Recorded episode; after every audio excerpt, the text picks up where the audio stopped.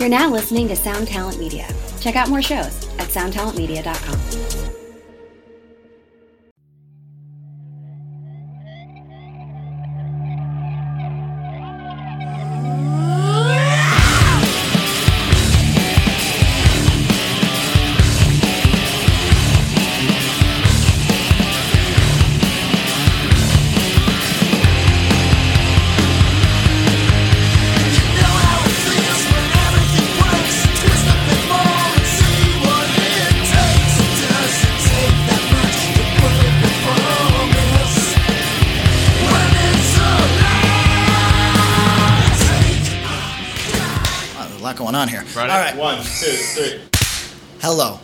Welcome to Axe to Grind. Uh, without question, without doubt, uh, without any uh, semblance of, uh, uh, of uh, misgivings. Or humility. The best hardcore podcast in all of existence. Uh, I'm one of your hosts. My name is Patrick. I'm Bob. I'm Tom. And our guest today. Gavin Van Vlack. Now, Gavin, I'm going to put this delicately. To many of our listeners, you need say no more. They know that name. but to maybe an equal number of our listeners, I'd like you to give your resume a little bit, or at least why you think we're interviewing you. Um, well, I think I'm fucking entertaining. First off, am I allowed to swear on this? Yes. Yeah, yeah, oh, yeah. Yeah, it's. Uh, It wasn't because we I- saw him I down at the believe- corner. I Yeah. believe that. I believe it was. It was me or the wino. the wino had better things to do. But he, yeah, he was looking for a couple bucks, and you were just like, "Let's go, let's go I have work fun." for free. I'm a whore. Um, yeah, uh, my my my pedigree or lineage. Let's see. I, I kind of grew up in the in, in music. I don't want to even say like so much the hardcore scene because I, I originally come from like you know like I was like a metal kid. Hmm. Um, Where are you from originally? originally, well, here's uh, let's let's let's kill. I don't some, know this, yeah. Let's kill let's kill some uh, let's kill some uh, So some mythology here. Right? Oh, Well, I I- love killing mythology. Let him Yeah, tell. let's kill some mythology because I have like you know like I have like this New York hardcore pedigree, but I'm not, I'm actually a country kid. I grew up in New Hampshire. Oh, You know, I really? grew up in uh, Upper New England, uh, New Hampshire, and Vermont. Um, uh, you know, I'm not like like you want to talk New Yorkers. Like, I mean, that's John Joseph, that's Jimmy Jimmy Drescher from Murphy's Law, that's Harley Flanagan. Those kid, those guys are New Yorkers. They're like dyed in the wool. I'm a country kid, man. I don't, I, I I claim nothing to be like you know I, I, you know I'm from the streets. You know, I'm from a swamp. You know, uh, so we're gonna talk about Lake Winnipesaukee, or Lake uh, Lake Sunapee, Lake Sunapee actually. Uh, Oh, okay. And Lake Bomoseen. Like Bomoseen. Never Like, heard that. Yeah. Cass- Castle, Castleton, Vermont represent. there Um, we go. I like that. Uh, which was, you know, that that was like my introduction to punk rock was there, because being a kid there, you, there was nothing to do, and if you were into music, you were basically left to your own devices because it sucked. Right. Um, so there was a college radio station in Castleton, and they played everything from Black Sabbath to Black Flag and the Spiz and X and the Sex Pistols and the Ramones and all that stuff. And it was just a wide, wide variety of music. I was anything with a distorted guitar.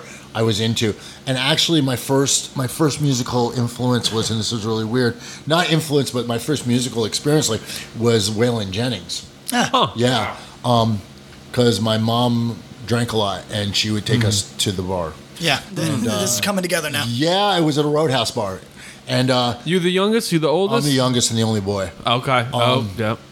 And uh, my dad, my dad jettisoned like when I was like two years old. Um, so it's like you know, like you know, like I jokingly say, like my family, my my parents did the best they could, which was leave and die. we get dark here, so it's all right. You know. Well, it's like always when I when Yeah. I hear people talk about their parents, and I'm just kind of like, oh, it's like watching monkeys at the zoo because it's like I don't have a I don't have a really good reference of parents, you know. It's like, um, That sounds cool. I've seen the simulation. All right, like yeah, am I with that? oh, really? Is that what it's like? Wow, glad I was an orphan. Um, and but uh, yeah, and when I was uh, about 12 years old, we moved down to we moved down to New York. My mom was originally from Bedford Stuyvesant, and uh, you know my you know like it, it's you know it was like Freddy Alva did a thing about Latinos and hardcore, and you know, it's like it came people. Like, oh, I didn't know you were Mexican. I'm like, well, I don't go around wearing a Mexican flag, and sombrero, Well, you know, name, sombrero. they think you're well, Dutch the, yeah, ex- well, it's I'm half Dutch, half Mexican Right, wow. and uh, it was uh, we moved down here and it was really weird because my mom wanted to be close to the city for her family but it was kind of tough because i just got into a lot of fights i got the shit beat out of me on a regular basis Did you move back to like New York City or Brooklyn or? we moved back to new york city Right. and uh, we Why, why are we getting in fights? because back then like we had moved to- to pitt street 1st Wow, okay. and then we had moved to Bed-Stuy, and then because my mom was insistent on on kind of uh like being close to family, and my oldest sister lived up in Westchester, and she was like, "Mom, you're sick," Yeah. and my mom was really like, you know, she had cancer, so she was on uh, morphine sulfate and a shitload of pills. It was just all pain management Yeah. at this point. So we moved up to Westchester, and uh, How old are you? God, at that point, I'm still like 12. Yeah. Yeah, I, I you know, Yeah. I, I major ass whoopings for like six months. And, uh, because it was like you know mostly like, like Puerto Rican and black kids, And you're like the new I'm kid, the, the new, new kid. the new kid, and that's how kids kids. We know this. Kids are fucking ruthless. They'll be in a 12 year old movie. Yeah, That's- they don't care where you're moving. It and they're easy. pack animals, you know. And uh, so it was like you know, we went up to Westchester, and it was uh, it was interesting because I still come down to the city. I would go to like you know go to shows like at the like not even shows concerts like at Madison Yeah. Square Garden and like you know different places like that. And uh, you know the the one thing I had was was well the two things I had were music and athletics Yeah. because I always been an athletic kid because when I was really young like when I was like six years old I was waking up and i ran a trap line like I because basically myself and my sisters worked to like kick in for the family because my mom was sick. My oldest sister was the man of the house. She worked three jobs to put herself through college and support the family. Jesus. Um, yeah, she's Shout know, out, big sister. Yeah, she, Donna Donna Van Vlack is more of a man than most of the people I fucking know. What's she doing now? She lives in Pennsylvania. She's married. She works. She has worked in statistical arbitrage, which, for those who don't know, they eat babies. Um, that's, it's it's a division in the stock market, which basically they, they it's it's really really ruthless. Baby trading futures. And she's Cool. yeah With she's she's been in that Parts. for a long time, and That's she's rad. I mean she was my best man at my wedding. That's rad. you know yeah. Uh, and my other Shout sister my other sister lives up in uh, up in spanish harlem. She's rad as hell. She's an actress. Um, she's getting you know, getting after her art. And stephanie's really just you know made a good made a good life for herself. But yeah it was really kind of tough especially growing up where we did where you know we're half half breed so we might as well just been mexican. Right. I mean, we're we're wetbacks Ugh. you know that we heard that. And my oldest sister this is one thing is like she's uh, this is really difficult to say. We come from different fathers. Yeah. but i've never called her my half sister because she's never shown me half love Right. you know? Um but her family like the dutch side of my family didn't want to know of us because we're you You're know we're, we're, we're half breeds you know? And but she her her family um, was just, just kind of like you know they were like they treated her like a second class citizen until she became successful. Then all of a sudden everybody everybody wanted to like was like oh you know Donna you're you're, like, you're the shit. That's the Weird truth how we that need to work on. We got to get that success level up, and then maybe this podcast is it, right? Yeah. Huh? You know, and the it's, full I've learned so much from her. Just you know, it's just you can't let that shit get to you because a lot of people get resentful over that kind of shit. Like oh, you know, like and I'm the first one, man. I will I will harbor uh, like. I will harbor a grudge like it's a puppy, you know. It's like, oh, oh, I'm, oh, I'm gonna show you, hold you know. It's like, and I will. I will nurse that thing into a feral canine, basically. um, and it's a bad, it's a bad, bad behavior. But then back to like upbringing, like it was in Westchester, and it was it was interesting because being in Vermont, you didn't have exposure to like like like shows and stuff like that. Being in Westchester, there were kids who were more into what I was into, like also being Mexican and being into punk rock and being into metal. Not fucking cool at that time, in, in there, you know. Um, but there were other kids that were into music, and then all of a sudden, also this this this weird black music called hip hop. You know, which I was like, wow, this is fucking cool. West Chester, not too far from the Bronx. And, uh, yeah, Exactly, exactly. And you start to get all these musical influences, and uh, then starting to go to the, the Anthrax, the original Anthrax, which mm. was in Stamford, Connecticut. It was the mm. base was owned by the Sheridan Brothers, and from there you meet kids and started going to the city to shows, and it was all like a, it, it, there's a there's a quote by I mean, and I love my biological family, what I have of it, but there's a quote by Dan Savage, which I think is very poignant.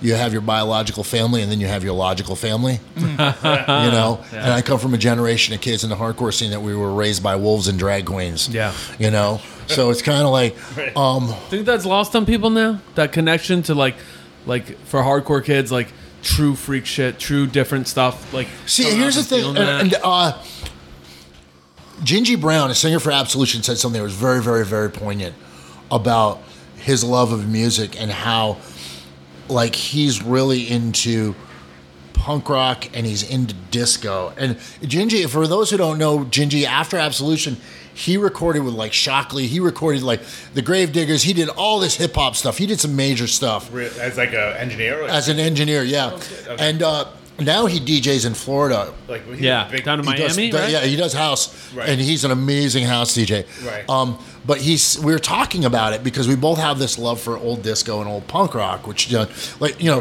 Back then, were Yeah, but yo, yo, really. Roger said it best, man. Never trust a hardcore kid who wasn't like into, punk. who didn't like punk, Sure. and like that's like R.A. and hip hop. R.A. the Rugged Man said, "I I can't talk hip hop with you if you don't know who Kool G Rap is." Mm. You know, it's that simple. Because we bring that up all the time about young kids that it's like young rappers or young hardcore kids that like don't know the pillars. Yeah. And they only go so far back, and it's like. Yeah.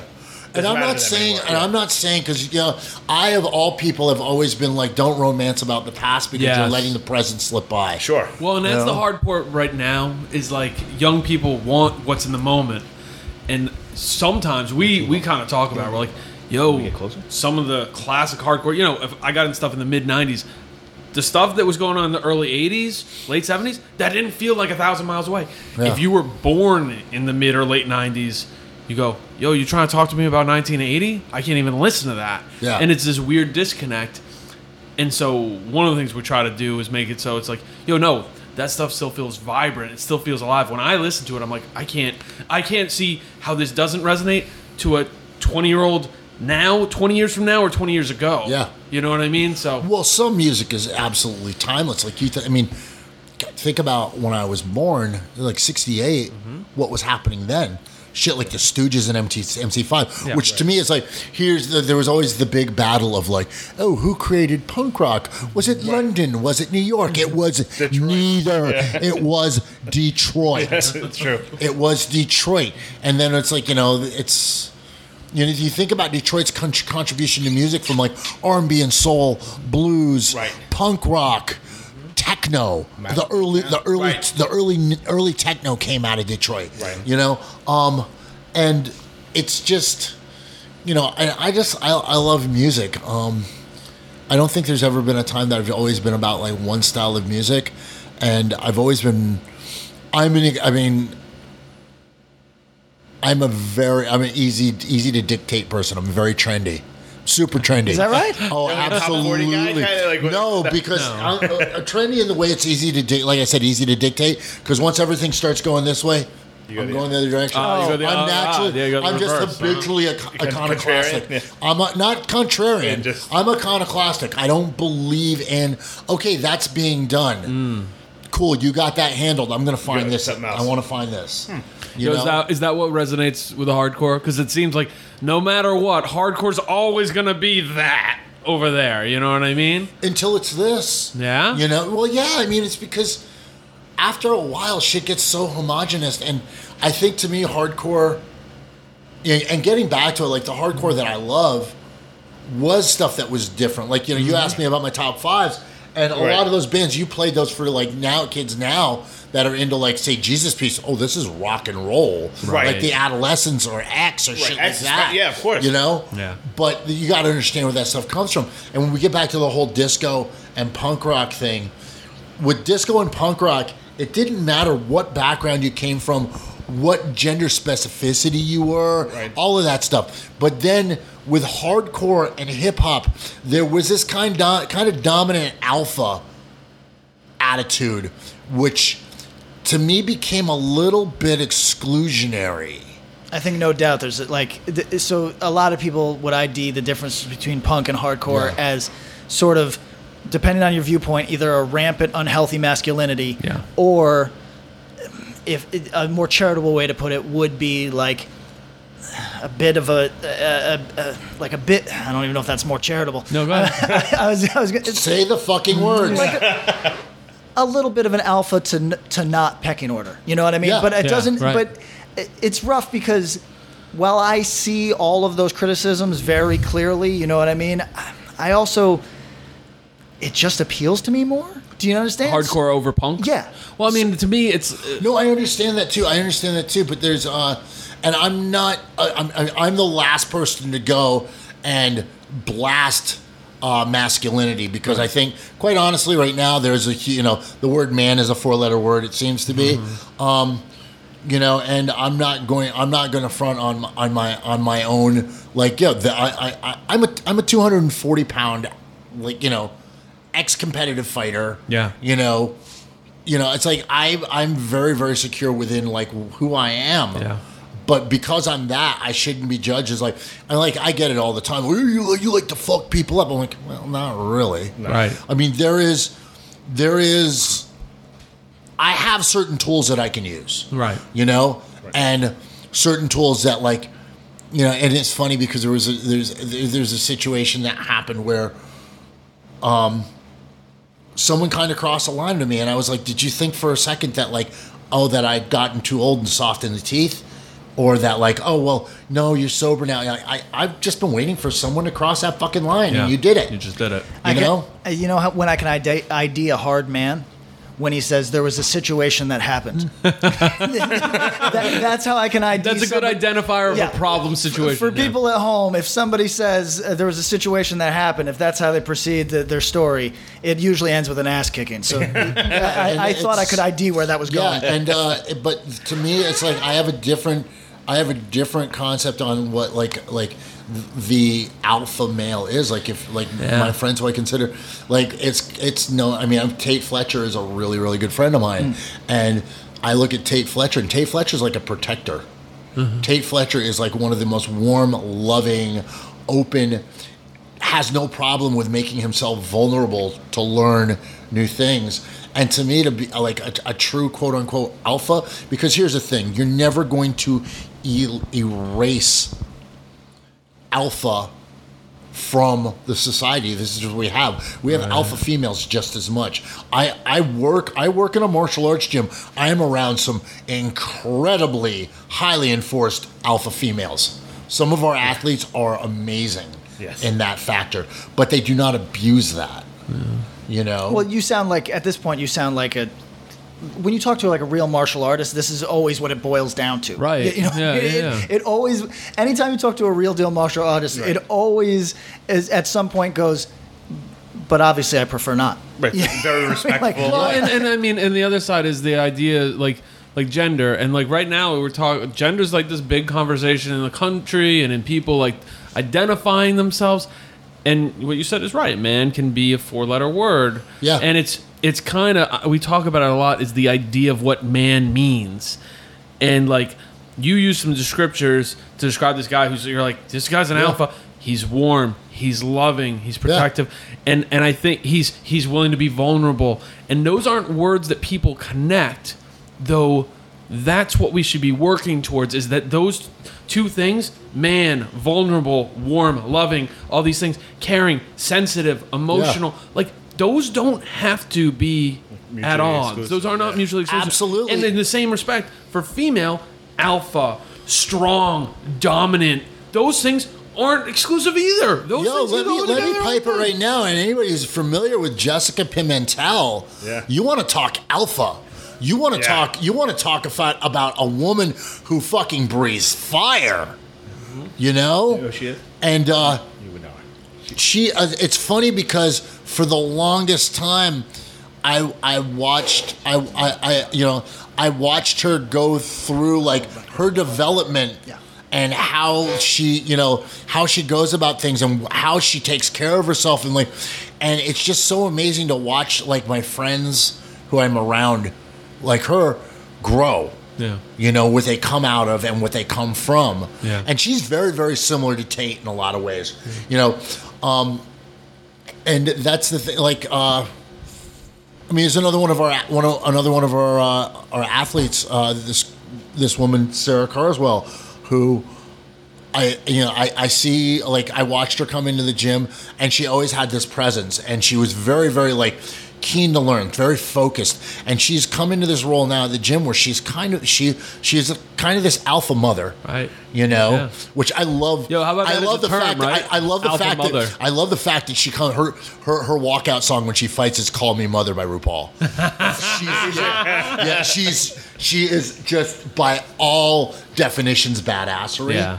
Um, you know, and they think about women within our scene. Like very few people will remember IJT Records. Jen Topper. Yep. Jen Topper, another woman who was brilliant. Yeah. You know, Yeah. and we have these people around us. We have, you know, like these Roger Murrays, these, you know, Porcells, the people that we have amongst us um, that I consider to be kind of proper alphas. Jake Bannon.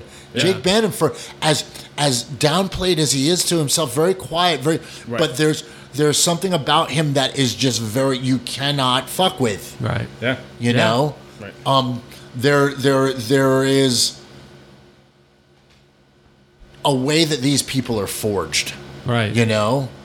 There's a way that these people are made and that that I think people can learn from. Do you, You think know. they're just so comfortable that they can allow themselves to kind of? It takes a long time to get comfortable. To, like, though. in your own I was in, co- I, dude. I was in like I joke about how like I'm a huge fan of drugs and alcohol, being 16 years sober, but that, Congratulations on that. That's a big thing. That yeah. got me. That got me to where I am because like that point, drugs and alcohol were a tool. You know, it went from uh, it went from like basically like magic to maintenance to madness, Right. and uh, you know, so it was. Uh, you'll hear a lot of L- AA, LA, AA uh, talk. talk for me, and it's uh, but uh, it's because I, I didn't really have you know I, I talk about my growing up Yeah. and you know all that stuff, and I used to I remember when I first got sober, I would be bitching about oh my dad and this that and the other, da." and I was one guy like 35 years sober looked at me goes like, well, aren't you glad that's over? That's crazy. yeah so it's kind of you know and that's what it was for me and uh god i forgot So, so you said something that was so you just weren't secure. You weren't comfortable in your own skin. no absolutely well i think like, like that's part of- something I think people need to hear of and be able to talk of, about. part of it is like growing up be, being kind of like you know not really sure of yourself and uh you know the, like there was always there was and it's not like you know I'm not saying like we grew up with with racism. It's not like we had people burning crosses on our lawns, Right. But there was always kind of like you're a second class citizen because you're half Mexican. And I'm friend. I mean, I'm still friends with a lot of kids that I went to grade school with. That's right. You know, I say I, I I'm in contact because of like you know the magical book of faces. you know, and but the, like the the kids were awesome, yeah. but. It's if there was a big change when we came down to the city and it was kind of like instant. I was instantly transformed into a white boy. Yeah, you were moved from Right, where Yeah. you were the Vermont Latino down- in a down to the white neighborhood. city, and, and I like, speak so. I, at that point, no, no Spanish? Spanish. Right, you know, right, right, I right. speak more Thai than I do Spanish. Um, and uh, it's it was it was you know a lot of that, and then it was kind of weird because. I started drinking at a really early, early age because it was just accessible, and drugs at a really, really early age because it was accessible. I had, I had Percodan and Percocet and Brompton's cocktail around the house. I was like a little fucking junkie, Holy shit. you know. This But is even back in Vermont. oh yeah, yeah. Not this is when like to the city. Oh no, no, this is like at six, seven years old. Jesus. Like yeah, like I went in for my first transfusion at like seven. Hmm. I drank myself into a fucking like just passed out on the Right. doghouse in the backyard. Oh, Jesus Yeah. Christ.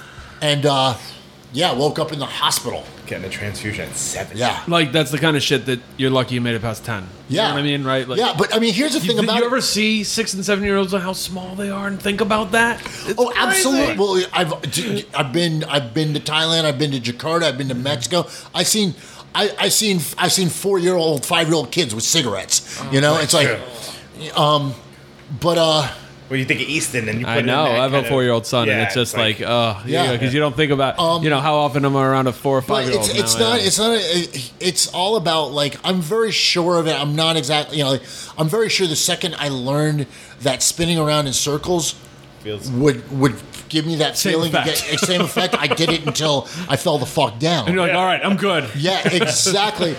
But it was This is what like- I was looking for. This is my high. But it was like it, it, it, it made sense and then there was a long span for a while i think from the time i was probably about nine years old until i got to be about 14 that i really didn't do anything and there was there was kind of like i was doing sports i was doing athletics and i was trying to like trying to fit in Right, because that was also part of your life, even from a Yeah. young age, doing that. Like, Yeah. What was your go-to sport? Well i grew up my mom put me into wrestling um, and then lacrosse Oh wow. Okay.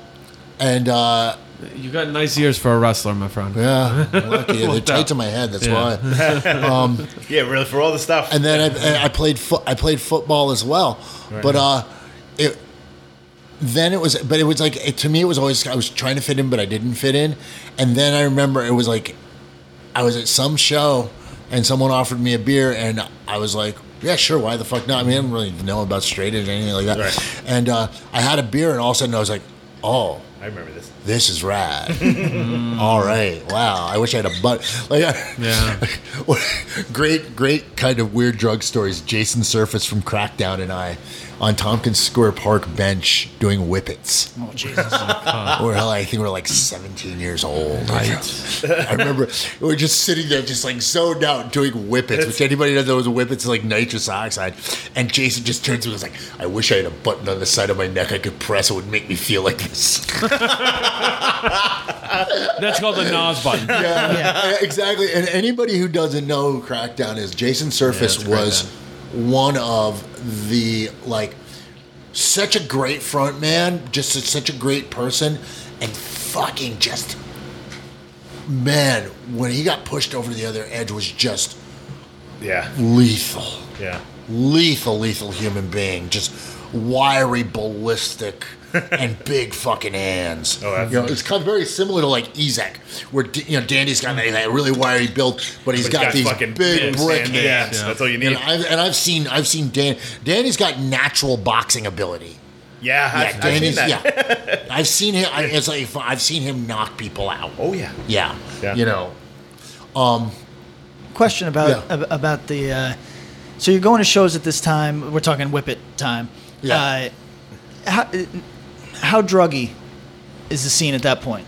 How druggy is New York? In like Lots. 1985, 86. he's looking at it. He's Yeah. looking at you like, what you what you know about it? But like what? But Lots. but Because this is is this pre? This Well, is like here's- Youth here's of one. Today is not, Not here happening yet, yet. right? Youth of Today is not bringing the suburbs kids Youth in of yet. T- no, Youth of Today was around. Yeah. And the straight edge thing was around because that's, I mean, like, Ray and Porcell have, they've always been Yeah, they're that. coming around from like 85 They've always on, been yeah. that. Yep. They've always been that. That's their, their, their, you know, that's their thing, you know?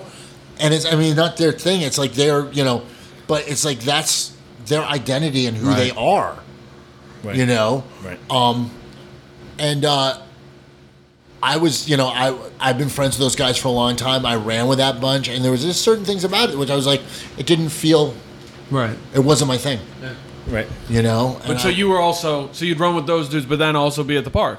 Yeah, With Crackdown. I mean, it's, Yeah. you know. yeah. Um, but it was like, you know, because that's, I mean, at the time we're like 16, yeah, 16, 17 years old. You're still trying to really figure out who the fuck you are. I mean, scientifically, it's it's proven you your prefrontal cortex doesn't contact your amygdala until you're like 25 to 26 years old. So you're still a fucking child soldier. And you're especially thinking about that. You're in this weird social scene too of Yeah. fucking hardcore and punk Yeah. in New York, where things are just exploding, and there's this and this, and there's these guys and these guys, There and was- you're trying to figure your way out. Yeah, there was so much like really just like amazing stuff going on. Like bands that I think are like, you know, everybody think like you know, there's, there's always going to be the Cro-Mags and the Bad Brains and mm. Agnostic Front, and mm. Murphy's Law, mm. but bands like you know, everybody knows Antidote, but like Wolfpack, Ultraviolence, Yeah. um, you know, from Albany, like Albany Style, Fit for Abuse, uh, Violent Children, Yeah. uh, CIA. There were so many cool bands that just kind of like pushed to the pushed to the wayside, like they, they kind of like off to the memory graveyard in a way. Um, it was really just you know, but there was just there was this. It was a lot of fun. Yeah. But there was a certain point where it got super super violent, Hmm. and uh, I kind of pulled away. From It's like late '80s, early '90s when it got late really, eighties, really, yeah. early nineties, and I kind of pulled away from that. I started. There was other things going on, like in Williamsburg, particularly at that point, because Burn had been like you know it's kind of started. I was in Absolution before that, which we Right. had already. We were already. I mean, we were living like Sergio, Sergio Vega and Djinji lived on Hope Street. Uh, Right. Which we thought was the most ironic name for that neighborhood at that time. Like you know, not, exactly. There was not a lot of hope, Um, that's true. But uh, you know, and yeah, we like it was. How, can you explain just because I want to get right back to this? Explain New York to someone who was born after 1990. explain New York in the 80s. You know what I mean? Um, I was I was a child. I lived upstate in Yeah. Albany, and Yeah. my father worked in the city. When I would come down with him, when my mother would allow me, I wasn't allowed to not hold his hand or go here or there, and I was I had to be in his eyesight at all times.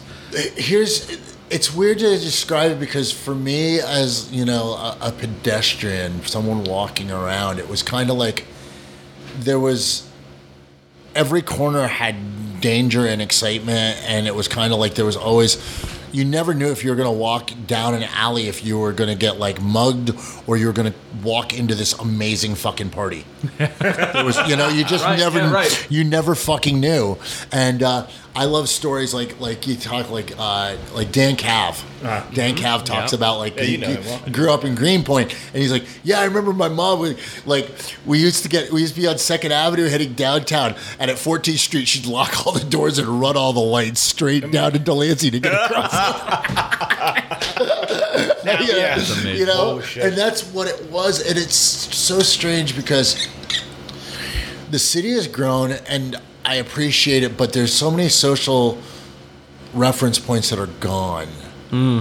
and you know the venues and I- it's it's foolhardy of me to carry like sentimentality about those things because you know all things are like all things are fleeting and impermanent and i'm not mm-hmm. meaning to sound like some kind of fucking guru but you Oh, we get to that- pretty granola in here. you so come yeah. to that you come to that realization and it's really kind of like you know it's like you you know you, I, you identify with certain things like Tompkins Square Park like Avenue A like all that stuff. And then you know like I think a bigger point for me because that that stuff was important but I think what was really in, in like with absolution and burn because we lived in we didn't really live lower east side so to speak at that point we were in williamsburg mm. which was even more what the lower east side was like like it was amazing if you if you- it gave it, it availed so many opportunities to do creative stuff if that's what you were and like do bands and do graffiti and you know like just express yourself. Yeah. and at a certain point uh, like around like i think it was 88 when i and i could be wrong because 88 is when ba- i think the baker beach party started which was what started burning man.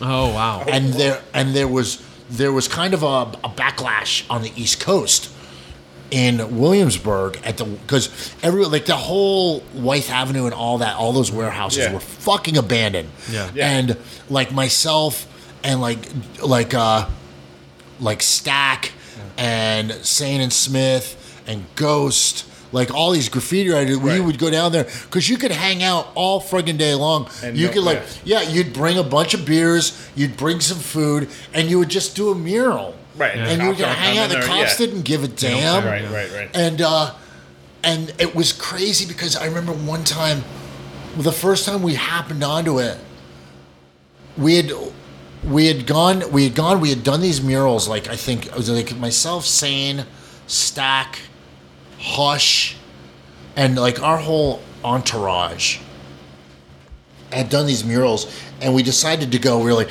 we were kind of like hanging out drinking beers being being kids. Mm-hmm. We're like oh let's go to the warehouse and fucking hang out. We'll light a garbage can on fire. And da da da you know just chill. Yeah. and we got there and we had no idea what was going on because our pieces had become the backdrop for this huge fucking rave rave party pre-techno like this art party. We walked in and there's a 30 foot high wall of TVs on static with different things flashing, music playing, uh, people doing art, like just, Yeah. and we're like, What the fuck what the fuck yeah. planet did we just walk Right, into? right. And being a kid at that age, you're like, it's just astounding. Yeah. And it opened up a lot more for me away from like, let's say the general like CBGB's punk rock scene Right. Sure. you know, which is like that's what I think you had the division of the CBGB's punk rock, the CBGB's hardcore thing, and then the ABC No See, Rio, which right. came up. yeah. And you which was guys kind of like You did we, both. You- we walked the tightrope Right. on that, yeah. Yeah, right. Um, was and ABC No Rio was equally important in my opinion. And I know someone's gonna throw fucking tomatoes at their fucking uh, whatever. at me for this. So equally as important as fucking as CBGB's was. We're, we're very quick to dispel CBs. CBGBs, a lot of good stuff happened there. it a lot wasn't of good, relative for the. It wasn't relevant for the past ten years, but it was open. No, Right. and it was Yeah. just Maybe a shithole. longer, yeah. Yeah, and I mean, they you never know, gave the folks that built it the credit. they they Hardcore- they I mean, at the very end when things place. were going to total shit. No, is no, no, hardcore did not make CBGBs. Are you gonna tell me like television? I'm going to tell you Talking Heads. I'm going to Yeah. tell you Okay, Blondie. fair. I'm going to tell you. But hardcore gonna doesn't you- Richard Hell. exist to them. What? hardcore doesn't even exist when they do the history of CBs. Uh, there- there- Well, here's the nobody's done the, nobody's Here's done the thing. right history Here's- yet. Here's the thing. What- Did you did you see the videotape of when they dragged David Byrne out of there kicking and screaming because he was going to kick this dude's ass? No. yeah, well, there's plenty of video of hardcore kids doing that. We were a pain in Hilly Kristal's ass. Fair. All right. Yeah, that's true. Yeah. yeah. You know, Fair, okay. You No. know, what was what was the worst? Like, like, like you know, like someone like Someone me, stole his big so- yeah, someone like me or Tommy Carroll get trying getting into a fight with like five or six fucking skinheads, or fucking Iggy Yeah. Pop giving someone a blowjob in the back room. That's true, You yeah. it's like, yeah, really, Yeah, we didn't help. Our, hardcore kids didn't help themselves. That's fair. Yeah. Okay. The Iggy Pop story's better, right? Let's, let's be real. Like, that's a cool story. There's only one story like that. There's a hundred Yeah. stories of someone getting. So- yeah. Exactly. So you know, yeah, I mean, everyone's like, "Oh, they didn't show the hardcore scene. We've done a perfectly good job of promoting ourselves. Fair. Drew Stone has done a great documentary. Mm-hmm. There's a ton of great documentaries on hardcore. You know what? Quit pretending that "Oh, uh, we didn't get our due. We did this. We did that. Shut the fuck up. Is that what it sound like?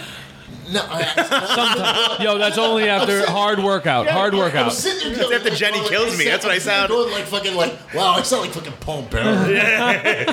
Yo, Squad is right. It's not gonna be right and a listen, left. listen, Mo. so so no, but we we're These quick. We're quick to drop. CB. CB's. It was it did its thing. It's cool, but it gets a lot of hype. ABC doesn't get as much talk, especially not to like hardcore kids. And yo, ABC was started. Well, it wasn't started. It existed, but it it comes into everyone's ABC, ABC existence. No Rio originally was it was an after hours club because I worked as a bar back at the Pyramid, and after the Pyramid would close, a like, lot of the drag, whatever, a lot of the drag queens, and this is talking like this is back. This is like Babyface, um, Babyface, the drag queen. Yeah. Uh, like RuPaul was just starting out at that point. Right. Um, Lady Bunny, they would all go down, and there was an after hours club down there. Right. Where I mean, like Todd, Todd, uh, Todd Youth, and Mm-hmm. and and Ray Beez used to have to escort them down there so they wouldn't get beaten up. No shit. Yeah, Right. Yeah, The- that whole the gay the gay community and the Like- hardcore scene have always been like you know. Like linked, it's always been like in New York Since the 70s Yeah, to New well, I mean, It's true. Jimmy and Ray worked the door at the Pyramid, which was the queen of clubs back Right, in the day. right. It originally started out, you know, and they also worked at A7. Right. You know, which is all. I mean, sadly, like that's the that's the birthplace of hardcore, not CBGBs. Like oh, what we did, what we did for hardcore, Right. like you know the whole television, uh, Dead Boys punk rock thing. Right. That's CBGBs, but you Like know, actual hardcore, actual like American hardcore. Yeah, it was like A7. I never went there. No. No. you know, A little too early. No. Yeah, and it was like you know, but that was where like you know kids like Harley, Roger, Jimmy, you know the guys from the Abuse, the Beastie Boys, the Mm-hmm. Right. Bad Brains, All went- all. But they, all they- there. that's where that was. That was the, that was the crucible where that was forged. True. Fair. You know, True. The So- so, return from the Marines. So you get to, you're in you're in Williamsburg and you're getting to see a world that isn't just the CBGB's hardcore scene. You're is that expanding your horizon? You're also working yeah, because there nightlife. was at that point too. There was bands that were starting out like like the Unsane were starting out. uh, Bark Market. There was a band called Dig That Hole, which morphed into Cop Shoot Cop. Oh, wow. Um, all of that kind of stuff, which to me was just really fantastic. I was like, wow, this is fucking cool. And this is all in Brooklyn. This is all in like Like that whole- was like a Williamsburg band. Yeah. Yeah, which is Th- wild. th- yeah. This is the first. We've had our first Burning Man reference and and and, I'm- our first Bark Market reference. Have we gotten Unsane in here before? We Yes, have. we I, have. I'm, I'm an unsa- I missed the We're Unsane show, but it, Well, yeah. I'll tell I'll tell anybody this right now.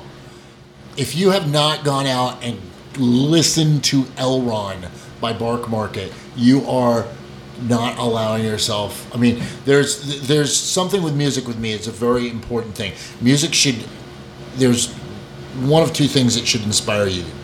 It should make you want to fuck or kill or both. Bark that Market record makes does both.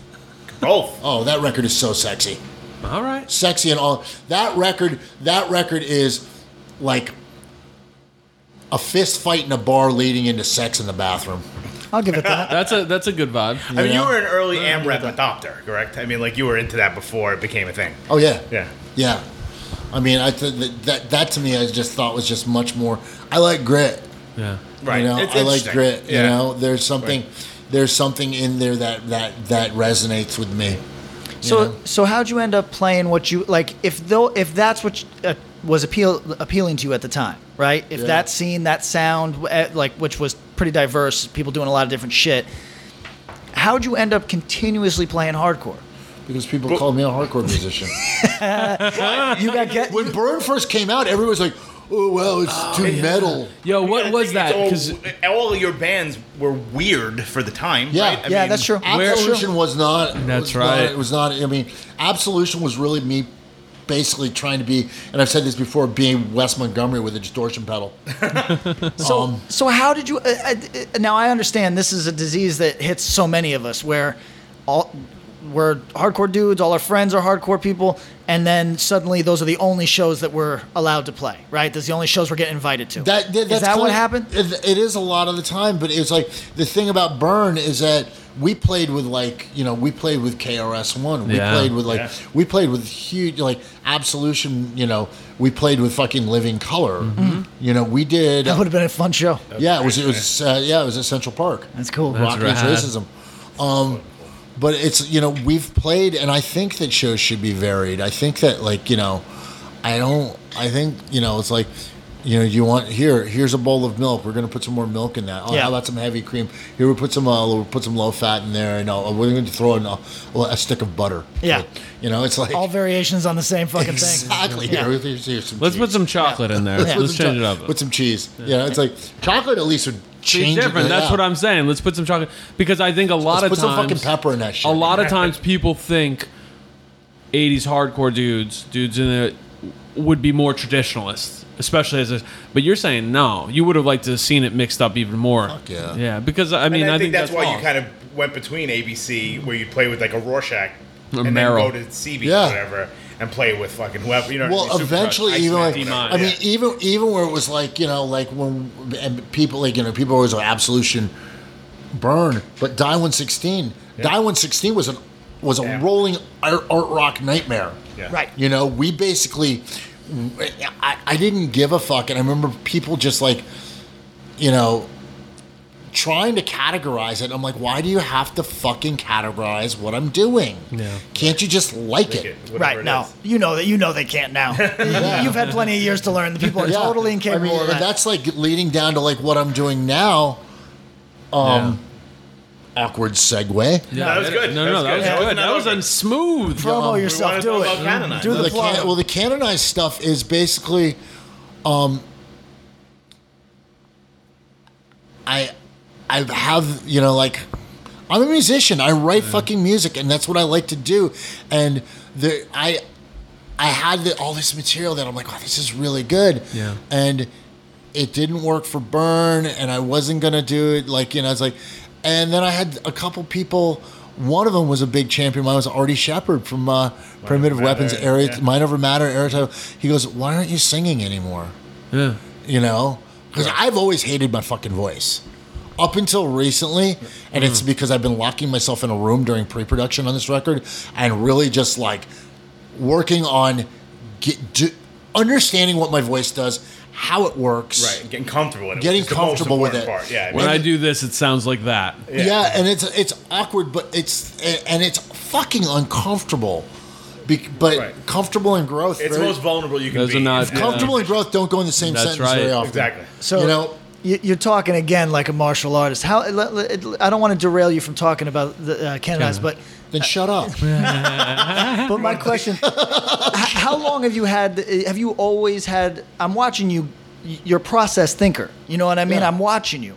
Now, have you always been like? Have you always been like that? sound so- I wa- Oh, know. I'm like, He's doing no, no. Is that is that Bullshit. sobriety, or have you always been? Because I'm. I didn't have. Here's the whole thing: is that I didn't have like the. A process thinker is someone like basically who. I don't act on my first thought. Okay. That's so smart. My first Working thought on is it. just a. wh- the- My first thought is usually the worst fucking idea imaginable. I think we're in the same club. Yeah. You know, I've learned to wait around for my second thought, um, and give that time to breathe.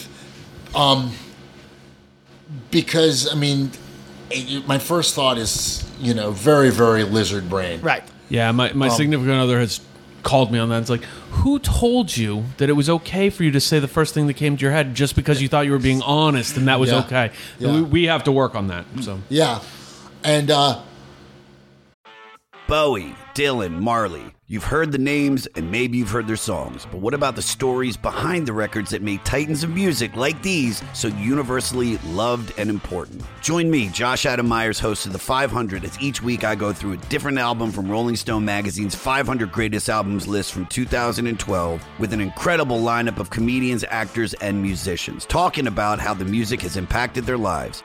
New episodes of The 500 come out every Wednesday. Listen now wherever you get your podcasts. Hello, Tom May here, host of Future Friday. I've spent the last 15 years on the road with my band, The Menzingers, where I've met all kinds of wild and fascinating people. So I started a podcast. On Future Friday, I talk to fellow musicians about the moments that made them, their passions outside of music, and the curiosities that tie us all together. I've also talked to the likes of UFO researchers, magicians, soldiers, and documentary filmmakers, and I'm constantly searching for folks that can shape and change our view of the world. You can check out Future Friday wherever you like.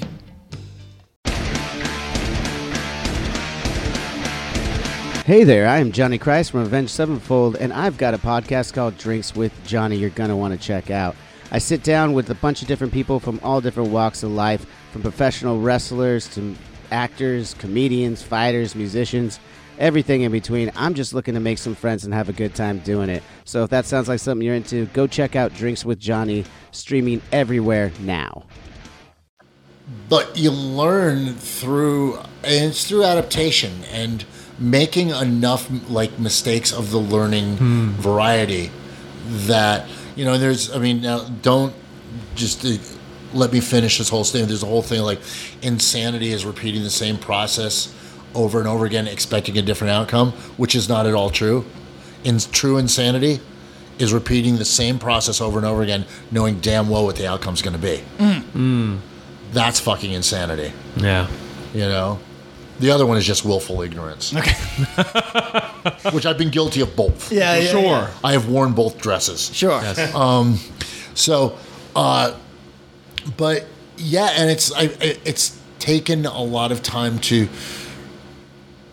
understand that, and it's also know what it is. It's being a coach, being a, being a coach and being a martial arts instructor, and telling people that like listen make your fucking mistakes a lot you're not here we don't expect you to come into like like pcc business plug Yeah. um Give it, it's a give it, physical give it. culture collective um, we don't expect you to come in and be like, oh, you, oh yes, you're a great mover, and oh, your martial arts is so great. If you already, if you already knew how to do Muay Thai or Jiu Jitsu, you really would probably not be coming straight in and being like, okay, I need a coach, Right. You know, you got to make mistakes because that's where the that's where the corrections lie, and. I think that a lot of that gets lost in martial arts gyms because people get this idea of like, oh, it has to be perfect. No, there's no fucking perfection. There's you can strive towards excellence, but there is no perfection. You know, there's no perfection. Um, case in point, let's bring it back to music. Yeah. Please. Burn, we have songs like if you listen to the original of Last Great Sea or Shall Be Judged, how they were originally recorded, uh, they're totally different songs now. Those songs, in a way, to me, they they resemble a well graffitied uh, train car. Yeah. Because everybody's added on like little things. Everybody who's played Right, on the every little things. right. Yeah, and it's like, and there's little things that have improved and embellished and made them. And I think that music should be allowed to do that because you always get these these um, what's the term? There's a fucking scientific term, cocksuckers, um, that are like, eh, the original version was no, the original version was not better. You're just used to it. Yes, when people people like, I'll take Last Great Sea. and then, oh, the original version with Don Fury was better. My personal taste, quite honestly, you know, put Kurt Ballou in one hand and Don Fury in the other hand. Two totally different things. Sure. I think Kurt Ballou's version of that song is way more in depth and has more meaning to it. Right. In 25 years difference. Exactly. Well, and- and the, this- the the Don Fury version, which was recorded in a rush, like boom bap, mm. Right. you know, was not you know, like. Right. I think that Don- Don has done some great stuff, like Right. the, the Victim in Pain record, the Gorilla Biscuit stuff. I don't think Burn was his was something that he really could bring to. And everybody's like, "Oh, the first EP. The first EP is a bunch of impetuous fucking kids in a room, And that's- you but- can't you can't beat that fucking energy." That's right, and that's the part is that what needs to happen is people not to be so comparative between a thing and say Yeah. this is better. It's difference, and Yeah. you should be able to embrace it. And you might prefer one, and nobody's going to argue you preferring one or the other. But but, But difference I'm is amazing. Speaking as the artist, Yeah. Don't tell me how to do my fucking art. Never, fucking never, song. never. You can do it Yeah. And, and don't music, tell me how to do my as a music fan, how good is it to hear a different version? It's why I will listen to a live fucking I don't know whatever, whether it's a Black Flag record or a Kiss record or fucking Led Zeppelin. I'll listen and hear the different shit that they're doing or different It's like recording Quicksand versions. got shit on for like when they came back out. I was like, "Oh, Quick Floyd." Yo, I personally love that trippy shit, man. That's great. And I'm a huge fan of fucking DJ Sergio Vega for president. um, you know, I'm and uh, Walter. I, I love those guys, and I think that they have done more to expand what we've done as a medium. If you look at quicksand, no quicksand, no fucking Texas is the reason. no lots, of, no lots, No, lo- of lots stuff. of yeah. Let's be real. So Right. you know what? They're they're they're statesmen. Let them do it. Like and they no go one- away yeah. for 18 years. You want them to write the next thing. I- I, th- I was actually thinking about Walter with you because you're a pretty prolific artist, but there's been a couple periods where you didn't have stuff coming out. One, what was going on there? Were you just because you were saying like I was you writing have songs music. for my dog. yeah, Basically, that was it. There was a certain point where I was almost like, I don't know if I'm done or not. Um, but I had people, you know, like you know, like my girlfriend is like, "What the fuck are you doing?" Yeah. You know, like, why are you not working on music? Why? And and I was, but I just wasn't putting it out there.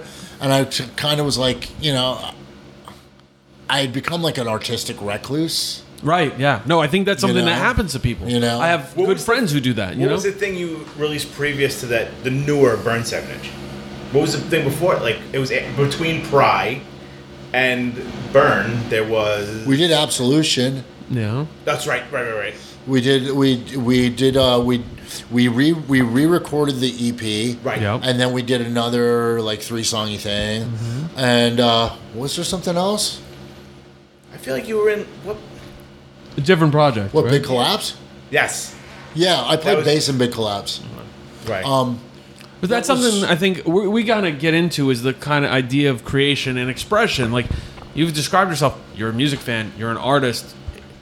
That that time where you're not expressing yourself, what what is that? Just you were focused on different things, or you're like, I was focused on different things. I think at that point I gotten a lot into. I was coaching a lot. I was you know, like working with, and it was weird because it's I approached coaching the same way I approached music. I was like, there's got to be a better way to do this because at a certain point, like it was you're you're seeing a lot of like especially in and I don't like the term combat sports.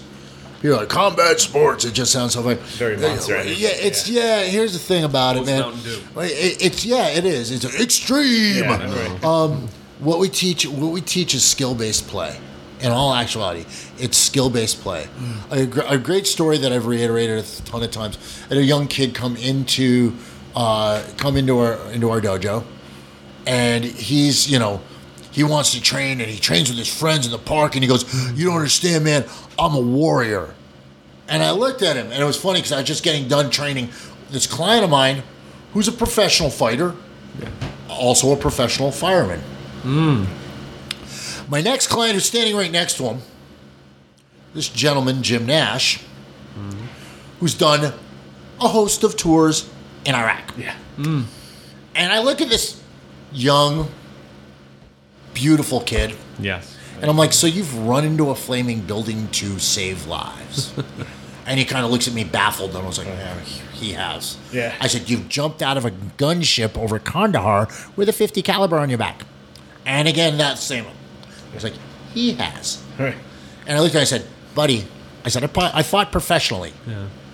I'm not a warrior. So you tell us what, your friends in the what- park, huh? What we yeah, what we do is hobby sport. Yeah. And I'm not belittling what you do. Right. But yo, let's keep this fucking real. Right. Yo, I, I no one is storming the castle. Yeah. You're not, you know, it's like the, uh, the, the, like the existence of a society as we know it does not rest on your five rounds in the ring. You ain't He-Man, man. Yeah. I straight up love the idea that somebody looked you in the eye and said, "I'm I'm a, a warrior," and I, I wish to have that level of confidence someday. Seventeen, yeah, Right. seventeen is a hell of a drug. to do Yo, 17 is a hell of a drug. I'm a warrior. I don't know if I would have had that myself at 17 to be able to do that. So I apologize for cutting you off earlier. Let's get let's get back into what you're doing right now. What made so y- your girlfriend's telling you you're you're singing to the dog too much. You know what I mean? Yeah, Let- yeah. let's Dog put- songs, you got enough dog songs. Let's, let's- get some. Let's get some of this out. The, Let's dog, put- the dog is hilarious actually because I would sit there doing my vocal warm ups and he just he sits literally sits on the couch barking at me. yeah.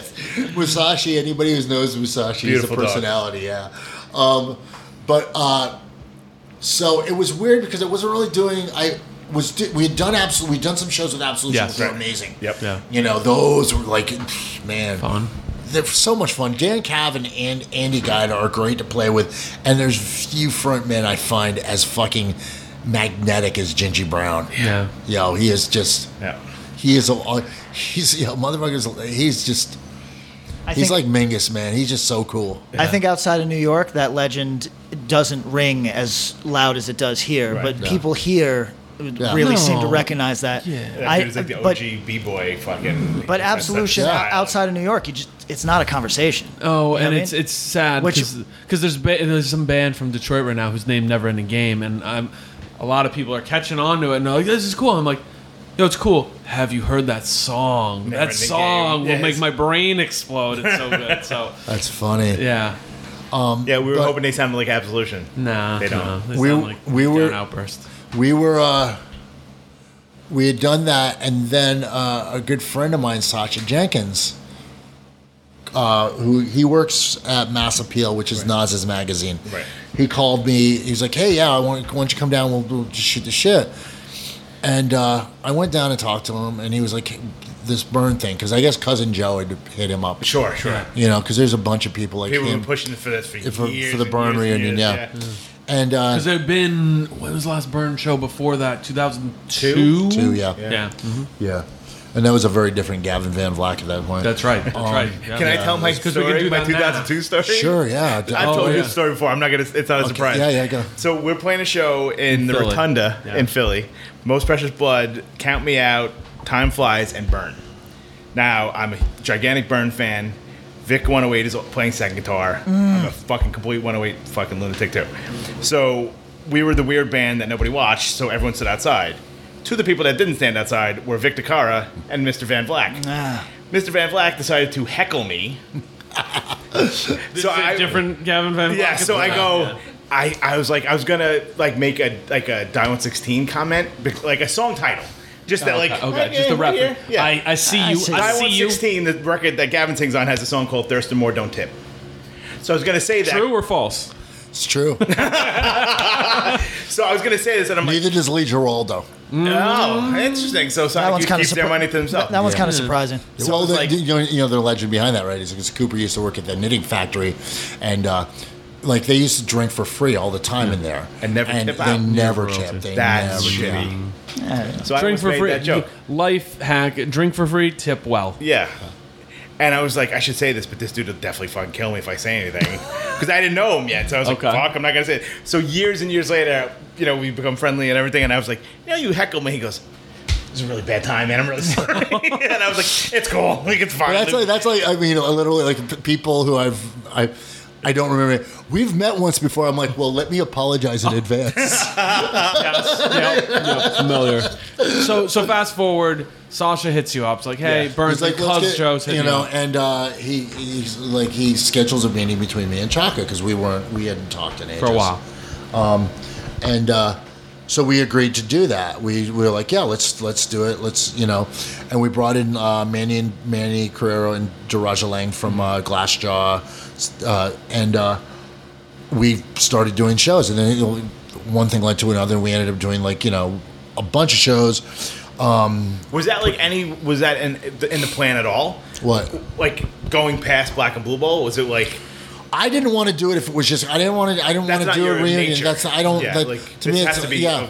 a It has to be of- something that, that works. Right, no, that um. So that's where we've taken that, and that's where that is now.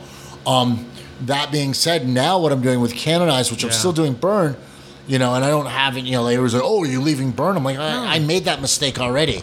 Like I left Burn to do One Die 116. I could have easily done both of those bands. Right, and that's fucking something that right now we're finally figuring this out with people. Is like, oh, you can do more than one creative endeavor at a time, and it just means, oh, I'm just gonna press pause on this for a minute and do this, Yeah. And then go back Oh, and yeah. oh, we got some shows. Okay, cool, let's Yeah. go. You know, it's fun. Yeah, and uh, so um, yeah, the canonized thing that I'm doing is basically it's taken a long time for me to get like to get the confidence, honestly, to be like, okay, I want to front this, you know, and I'm, I'm, I'm bringing in two other guitarists, myself, I'm playing guitar also, Nice. bass player, drummer. Hey, Hey come on in. Um, you know, and uh, your room.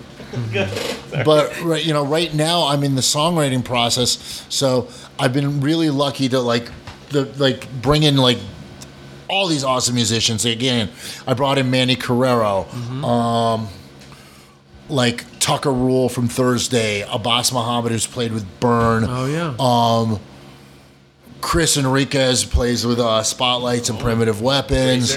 um, I'm a- Uh, Taylor Macklin, who played with Orange 9 Millimeter, I'm talking with him about playing on some tracks. Uh, Chris Vital, who was with Orange 9 Millimeter. There's just people who I know who are musicians who are, I, I really dig. Um, I'm talking with like this woman, Sacha Heinzman, who's a monster bass player. Uh, I've shot like shot it back and forth like uh, Billy Rymer from uh, Dillinger about playing on a on a cut. Um, you know, and I'm just trying to do a record that I'm, I want to have fun doing, and it's like a lot of it too is like um, like Rob Robbie Vital, Babitz, is uh, been helping me a lot, like vocally, like Yeah. because he's anybody who doesn't know Robbie, he's probably one of the best vocalists. and He's a, just a stellar voice. He's a trained tenor, you know, tenor in opera as a child, and grew up in the hardcore scene. Um, uh, Honeychild Coleman from 1865 is going to be doing some, lending some voice on it.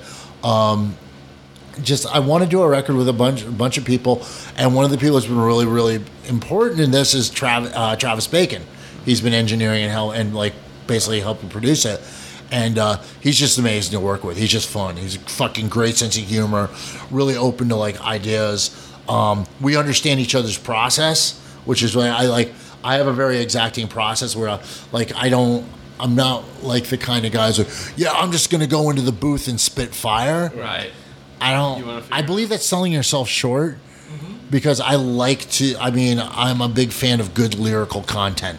You know, and I'm not. You know, it's like Right, that. It means it means a lot to me to have lyrics that me actually means something. And as a dude who spent a lot of time with a guitar in your hand with other people Yeah. singing lyrics, how much does that mean to you as somebody who likes music? The lyrics that are coming through. Super important. Super important. Super important. I mean, you wrote a lot of the Burn lyrics, correct? I've written a decent amount of the burn lyrics. Right. Yeah. Morality um, was you. Numerality, out of time, uh, unfuck yourself. Right. Which all of a sudden that term's flying up all over the place.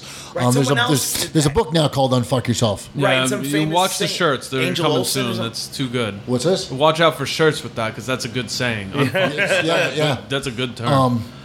But uh, yeah, and it- it's uh, you know, it's- there's you can tell the different, the definite difference between like m- my lyrics and Chaka's lyrics. Right. We, we write, we have a different, different, we have a total different uh, working order. Styles. Right. Um, you know, the Die 116 stuff, you can tell like my That's you. style of lyrics. You know, I, I'm just a little grittier about stuff. right. and uh, but it's it's been really interesting because I'm like l- really like you know I, I go down to my HQ my rehearsal space and I have my workstation set up and I go in there with my computer and I have a um, you know a mic that's set up to my interface and I will just sit there just tracking vocals and getting used to my voice and I'm starting to hear stuff I'm like oh okay well, this this is really cool and I'm really excited about some of it you know it's like Right. I'm really excited, honestly, about all of it. I'm trying to get ten songs together, and I had some people who were like, "You should." Do, someone was like, "You know, you should do like a crowdsourcing thing to get the money up," because the more and more I'm looking at it, I I I, I would like to get with a strong label, but the thing is, I don't know if I have the resume to sell what I. I mean. I'm really kind of just selling it like, hey, this is my thing, Yeah. and I'm, I want to put a band together around it. I want to find some people who want to make something work Right. you know, that are willing to come in and like, okay, here's the format. This is what we're gonna do, um, and you know, put it on a stage and put it on the road Yeah. and do it legitimately. But I also have a vision of how the record should be laid out. So I kind of and I can kind of do that. So I don't want to take up other people's time with that. Yeah.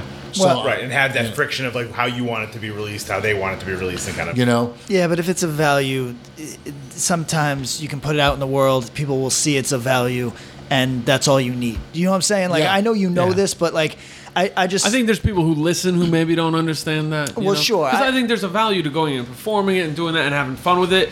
But if it's just the music on its own merit, can mean so fucking Well, the thing the thing is now that we, we have to look at what the record industry has become, and it's changed massively. Yeah. You know, um, so it's like uh, you know you need to the business end of it, which you have to be really really smart about. You know, bands sell that we sell if we sell vinyl, we sell it on the road. Ba- you know, labels don't sell a lot of vinyl anymore. no, we were just saying that. Um, so if I do this this record on my own, I'm probably going to go in pressing like three to five hundred Yep. and looking to be able to sell a decent amount of those via email. Yep. You know, via via mail. Um, you know, and I that's the thing too is that I want to be able to put good like. I love what what Jacob did with the Burn record because we talked about the artwork on it, and there's a certain aesthetic that I really like, like the James the uh, J.G. Thirlwell kind of art, and like the stuff that was on the Cop Shoot Cop records. Like, Right. there, there, that's what that's the stuff that really speaks to me, and he he nailed it. Yeah. And that's the thing is like you know the artists that I'm talking, I'm talking with like Orlando, Orlando Arcee, and like people like that about the art, and I, the art is really important too. Yeah. You know, because you Right, want to sell a whole package. package. We of talk about it all the time. There's records that we're like, yeah, yo, I didn't. I looked at the cover and I don't like it. We talk about how the art impacts you to check something out or not, and it's a part of the whole thing. You know, this is part of your expression. So Yeah. So, um, which is a lot because you know I'm I'm going from being I'm sorry don't don't mean to yawn. it's Um, very late right now. So Yeah. you're hitting, you're getting Yeah. a couple. We're you know as I'm going from being the guitarist to being like looking at it and being like okay I'm like now I'm like the fucking marketing director and like all of this stuff and you know it's and you look at the the the pieces that go into like having a publicist and having you know and uh, I know there's a lot of there's there's some awesome awesome you know 19 year old kid who's listening and going like I don't need a fucking publicist no you don't. But it's good to have. Yeah. you know? I mean, how- it's yeah. you know it's good to have a publicist it's good to have i mean thankfully i have a lot of really cool connections like with like revolver magazine kerrang Yep. brooklyn vegan stuff like that. And i mean that's stuff that i've started to try to access as well too for some of our athletes. Like um this one athlete, uh, Sarah Carswell, I was talking about. We, I'm you know, like we're working on a little project of trying to. I'm trying to get her on podcast. I'm trying to get her on different things because she's she's a vegan athlete. She's a gay vegan athlete. Amazing. You know, Right. in combat sports, so to speak. Yeah. Right. And uh, I really, you know, I think she's got, got a great message. I think she's a fucking. I think she's an amazing person, and I think she's someone that like, you know, it's the same thing as like you know someone heard that fucking that Bad Brains ROIR cassette and it stopped them from eating a bullet. Yep. Someone could hear a podcast from a woman like her and be like, "Hold it, yeah, that I want to do that. I can do this. Right. I can do that. Yeah. And what we need is we need more more people like that. Like that. that- I mean, that's what I, one of the reasons I'm putting out the. I want to do this canonized record because I want people to be like, oh wow, yeah, I want to do something like that. Not exactly like that, but I want to do that. I, you know, Right. and it- it's scary. It's fucking scary because you constantly. I mean, I'm listening to stuff going like, wow, that sounds fucking amazing. And what if you're the only person on the planet that thinks that sounds amazing, Gavin? Because that's okay. That's the Story of radio. my life right now. Well, that's Right, the that's the radio broadcast from Van Vlakistan. okay. You know, that's the like- like WK Fuck, the radio station that's Yeah, like yeah. located right between my ears. It's sponsored Yeah. by tequila ads and cocaine. Because you're going, you're going. Yeah. This is good. Yeah, yeah. Maybe you're the only person who thinks so. Yeah, you. I, I've said this on this podcast probably eleven times. There's a uh, uh, Angels of Light. You a fan at all? It's that it's that Gira stuff after Yeah. Swans. So uh, whenever I think there's three songs that are like I don't cry, they make me wanna. You know what I mean? They're just so impactful, so fucking. They, it just draws it out of you. They're special fucking songs. He was working construction the whole time because nobody gave a fuck. Right. That, that's that keeps me up at night. You want to talk about like from Van Vlakistan when you're when you're sitting there going, "Damn, does anybody on else on earth give a fuck about this?" I have come to the anyone? conclusion, no. But I but it keeps me up at night. I have the same fucking crisis of conscience where I'm like. Damn, the thing that I think might be the prettiest thing I ever heard was also so fucking underrated this in its dude was- time. was breaking bricks that during he, the That he was a 40 plus year old fucking breaking bricks. You know what I mean? Fuck. Yo, I remember, and Jenny will, will speak to this when Mike Gira lived up the block from us. Okay, there's a there's there's a hookah bar called Horace, which used to be a Pakistani deli back in the '80s, and he lived in a little room that was basically like the size of this. In the back of that, which had its own access door, and uh, he lived there. And I remember Hank Rollins used to stay there with him. Oh shit. Yeah, Cranky Hank. Um, and uh, you know, it was funny, and I, I only call him that because like I'm one of those guys that like even when, at my most asinine, if I see someone on a, on a, on a daily basis, I'm gonna say hello. Yeah. Right. And if I say hello to you more than three times and get nothing back, then You're an ass, I'm yeah. gonna give you a nickname. That's why I Cranky Hank. Say no more. Once, twice, three Crank- times the Crank- lady. Yeah, me, and- me and Cooper would call him Cranky Hank. Hank. Oh, yeah, it's a Cranky Hank. He's just walking around all you know Surly and furrowed and. But I mean, isn't that the fear of, of anything that you're putting out there in the world? No Is matter that, what it Oh, is. is this good? But I mean, that's part of it. You said this.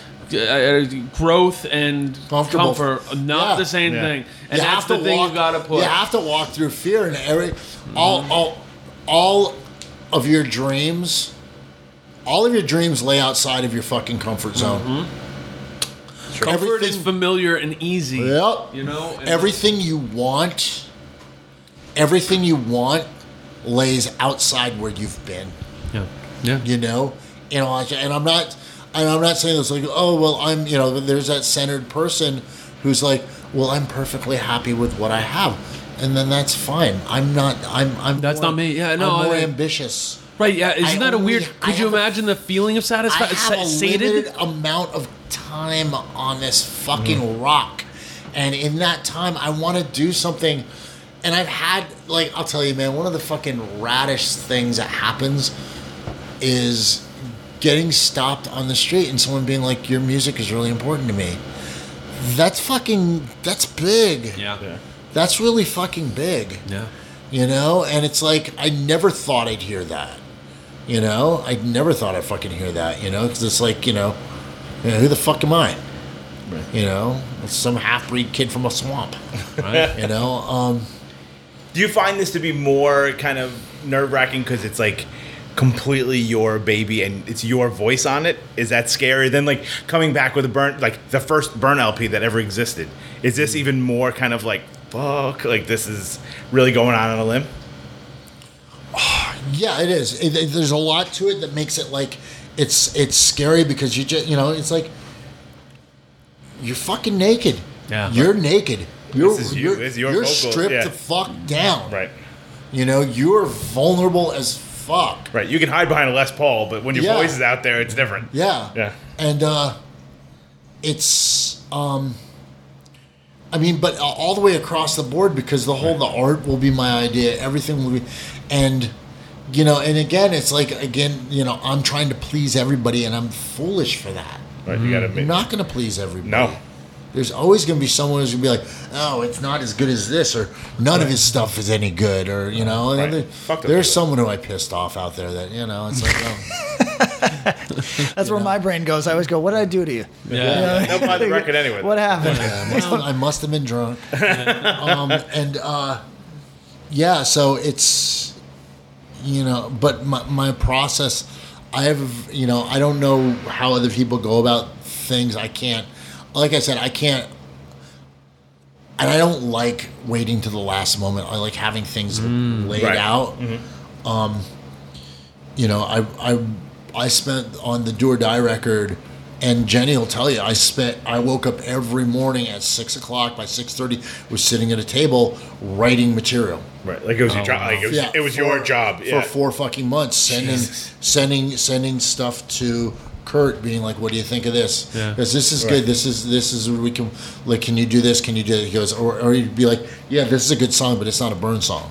Yeah. right. You know, Right. and a, a lot of that stuff is coming up on the Canonizer. Yeah, that's what I was gonna ask. Yeah. Like, Are you start? You're starting to feel like you know what canonized is. Oh yeah, you're oh, feeling yeah. that. and that's I mean the thing. Canonize is not going. I mean, it's not going to be.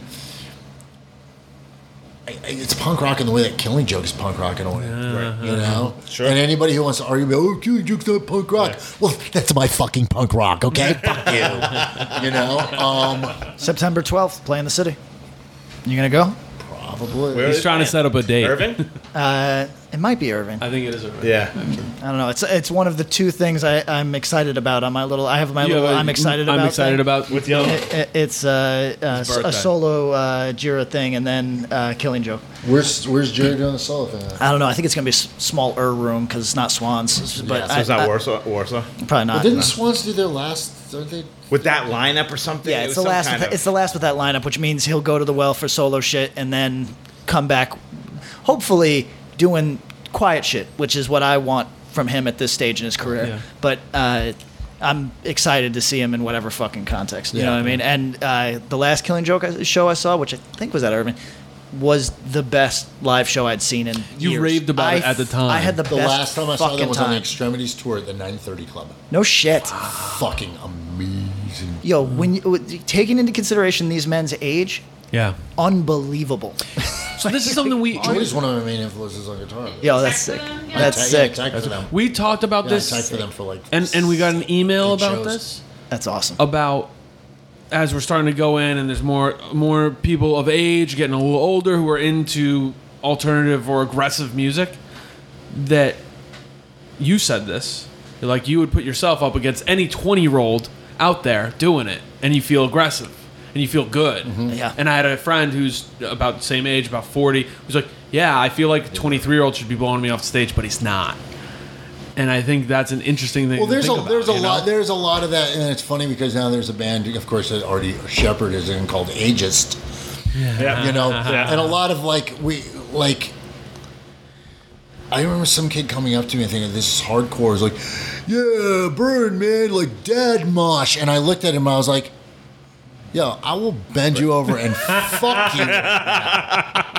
Like your dad did, you know. Yeah. it's like What that is kind of. wrong with it's people? like, I well, the here's the thing, and this is this is going back to that situation that happened that someone basically accessed those tools in mind. yes hmm. Okay, where they push the think- button on your neck Yeah, they, they think they they think that like. Oh well, he's grown up. He's gone beyond that, or oh, he's soft in the tooth. Mm-mm. I'll tell you, man. There's one thing, and I'll say this: once you hit a point of like 35, you realize, especially as an adult male, the one thing that you, one of your biggest fears is quite honestly, at least with my background, is walking into a room and not being taken as formidable from other men.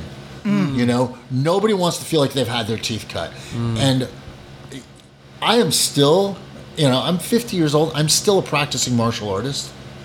You know, and you know, but I one of, one of my best training buddies, Craig Satari, you know, Yep. and Craig Craig for an not even for an older gentleman, yo, homie throws bombs, yo, he can drop fucking punches and. His timing is so friggin' precise. His feet work. You know, his footwork. uh, so is I, great I, because I just want to say for the people at home that uh, I, I, I'm I'm looking at Gavin. Not a man I would test. You know, what I Why mean? would you ever think "Ah, this is the guy I- I'm going to just say something yeah, stupid? Well, the and don't thing is, get me 'cause wrong. people think that like you know, like, oh well, he's you know he's old. It's, age ain't nothing but a fucking number. Well, I, I just also think like it, there's somebody that'll test anybody. I'm My- not, Mike- right, yeah. Mike- I'm not built like a typical man of my age. No. I'm, you know, I you know. I don't want to be staring at you like it's. size, I, am like I'm like si- I'm I'm sizing lie. I'm Well, here's the sizing. I'm sizing Here's you up right now, I'm just going to say Japan, that last it's not in worth it. Last night in Japan, there was an MMA fight, huge MMA fight, and one of the biggest winners was 51 year old gentleman by the mm. name of Renzo Gracie. Oh yeah, sure. Yeah. Yeah. Oh yeah, okay. You know. Yeah. Well, and we're talking a lifelong martial artist. Mm. I mean, and he's carrying the legacy of his father, Helio, who was competing up to, you know, not competing, but still was doing jujitsu Into his like 70. Yeah. Into his like till he yeah, died. until he Yeah, died. Yeah. You know, and that's the thing. That's like what a martial artist does. Hmm. You know, and that's the thing. Like, age is little but a number.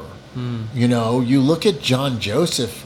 John Joseph, who's still competing actively in Ironman. Yeah. yeah. You know, Jason Surface from Crackdown, another one. He's another iron. He's another. I didn't you know a lot that. of people. Yeah, a lot of people. Wow. That we, he doesn't promote it as much as like you know because he's he's also a forest ranger. Okay. Oh, that's You know, right. he's, he's a game warden. No Yeah, way. Game warden, yeah. Rad. That's yeah, the Iron Wa- the Iron Warden.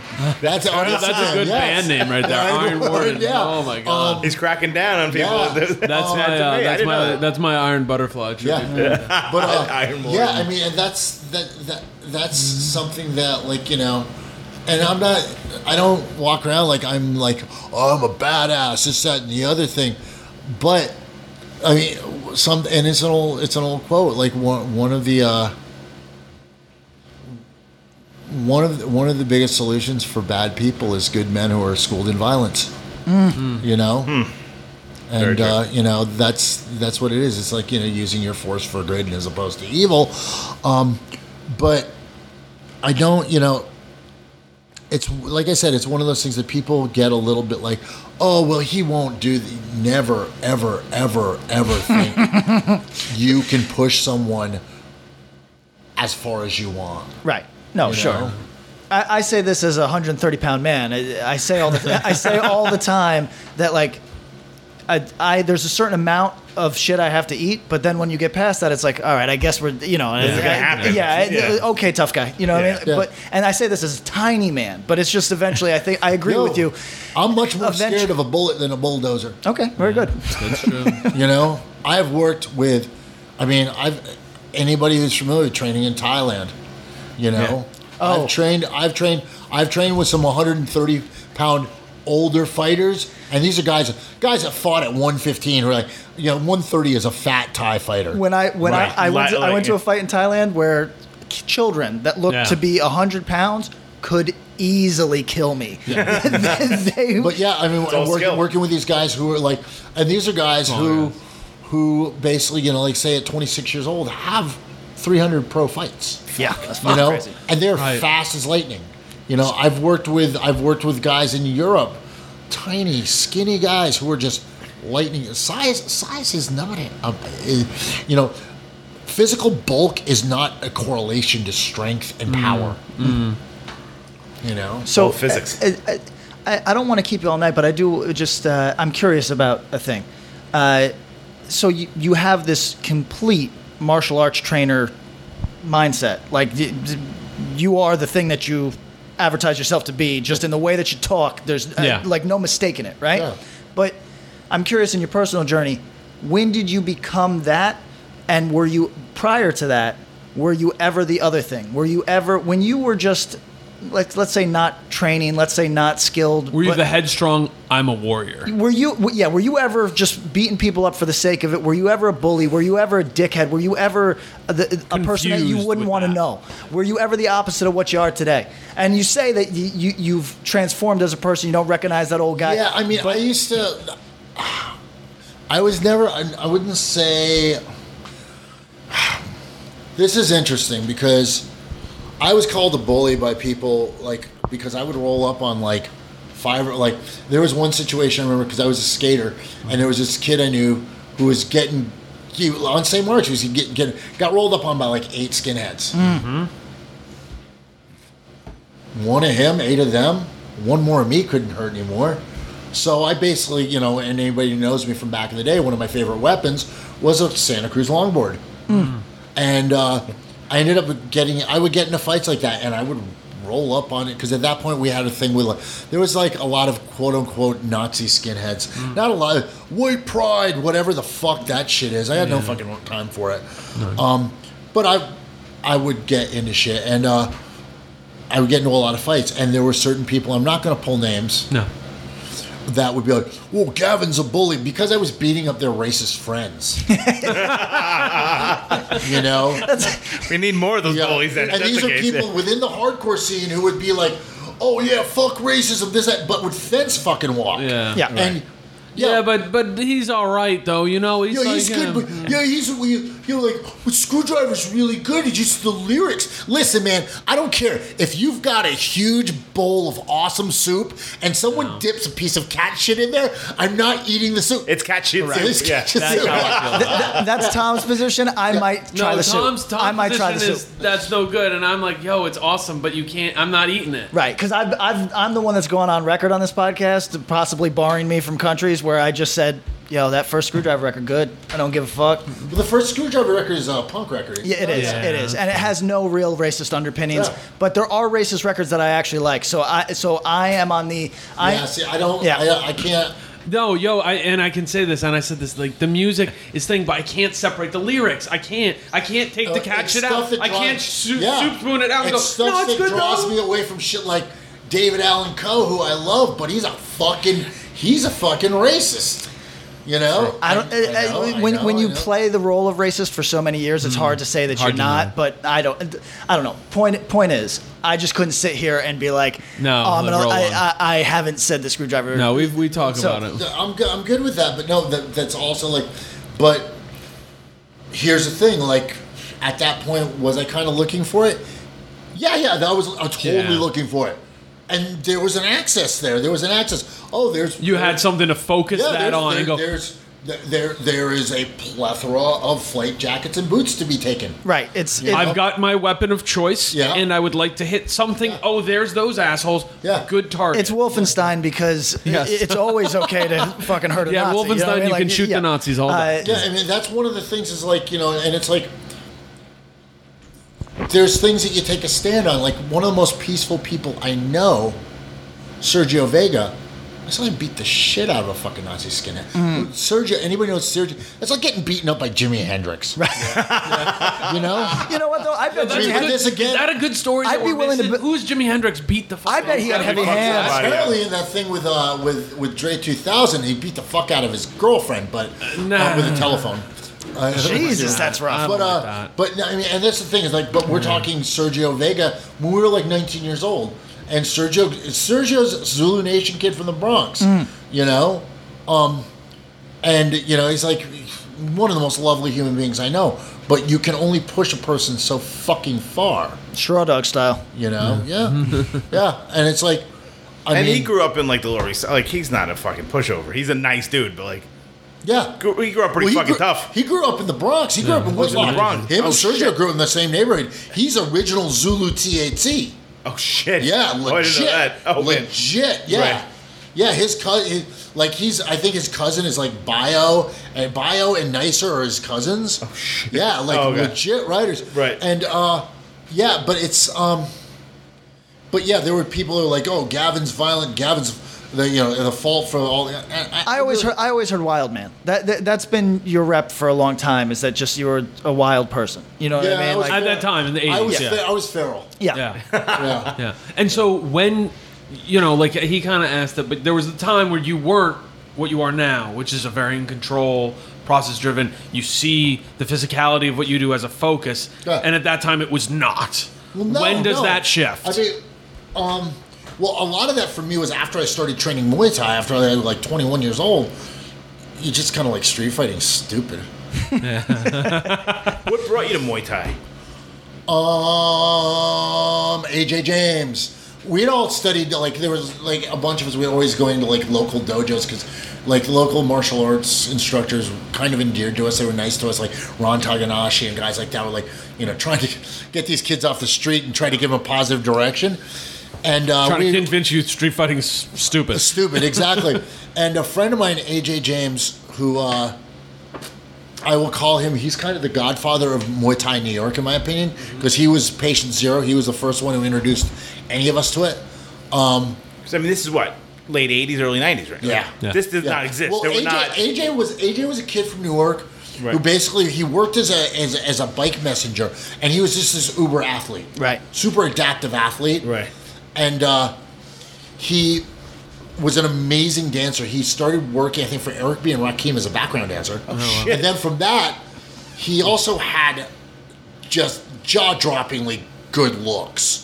Just a very good-looking kid. I relate, he was a singer for that band enough. oh yeah. Oh. Yeah. No, Kick AJ it, burn, James. funky style. That Oh, band's great. All right, there you go. That's and cool. uh, and uh, he parlayed the dancing gig into a modeling gig, in which we went as hardcore kids. All of a sudden, we're walking by the Gap, and AJ's like twelve feet tall. you know, it was like you know Staring at you from Broadway. Yeah, Yeah, yeah, and it's like Amazing. you know, and then he parlayed that into he was going to Europe, and he's he stayed in France for like I think it was like eight months modeling. That model life is nice, man. And uh, while I Should've was over there, he started it down. training at uh, Dakar's Muay Thai, where Pupanoi, who's like a legendary Yeah, yeah. trainer, uh, was training. He came back and he was like, "Yo, dude, I got to That's show your you shit, this." yeah. And that was from there. It was on. Because I mean, it wasn't big in New York at the time. Well, no, like no, it wasn't. Or well, Muay Thai or anything. because a lot of people like they, they like, there's there's there's a person that they that everybody goes to is they say he was the first Muay Thai trainer. Before him, there was no Muay Thai, which isn't true. I'm not going to mention his name because I don't want to glorify it and I don't want to slander it. Sure. but and Aziz Nabib, who owns Sitan, was really the first Muay Thai instructor.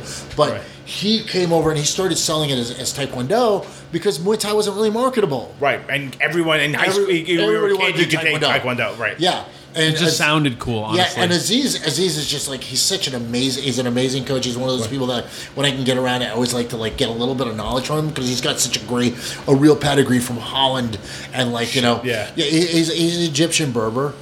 And you know, ama- amazing athlete. He's still play. He still plays Muay Thai. Still, still trains. Does pad work. This, you know. Right. And his his his fighters are just so good Yeah. so good, just a great, beautiful style. Um, Right. But that's what, how that whole thing started. When I started doing that, it was just kind of like, you know, it just didn't seem to make any sense anymore. So I, I, I've mentioned I have a f- small child, four years old, and he was going to one school. Selling him? Uh, no, he's not for sale right now. But uh, we will talk after the podcast, off the air. Um, but he he had he was in a school and they were like, oh, he's and now I'm like, this doesn't make sense. Nobody else has ever said this. I don't see it.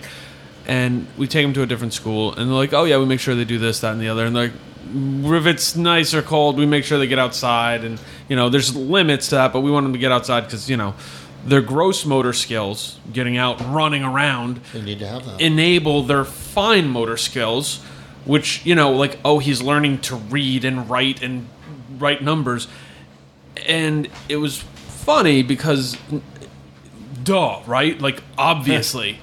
But you see it so much yeah. enhanced. And I think about that with a lot of people. And I think about this duality of physicality versus creation and art and expression People think they're two different things. they're not. They're inter- not. They're connected. And if you're, you know, you think about this, you run around when you were the other, when you before you found this kind of focus to it.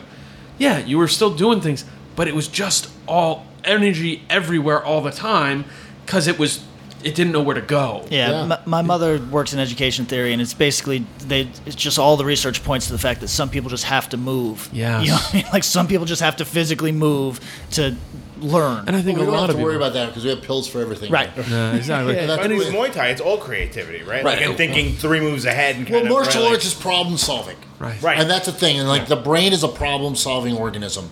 And if you don't give the brain That's- enough right. things, enough stimulus, Right. what happens? It starts coming up with these fucking DEFCON 1 scenarios in your fucking head. And it's like I tell people all the time is like, if you don't give your brain free time to like, to, to daydream and do things and like mm-hmm. create. And like, Yes. Your brain will get angry and your brain will bully up on your heart, and your heart is a child Yeah. you know, and you leave your brain, your brain will fucking go, Yeah, just brain- a gorilla brain can go on really fucking bully. heart. Mm-hmm. Right. and that's where you get this depression where you're just kind of like, I'm, I'm, I'm nothing, I don't Yeah. Matter, you know. Right, right. No, and, and you know, you said that made the comment about pills for everything.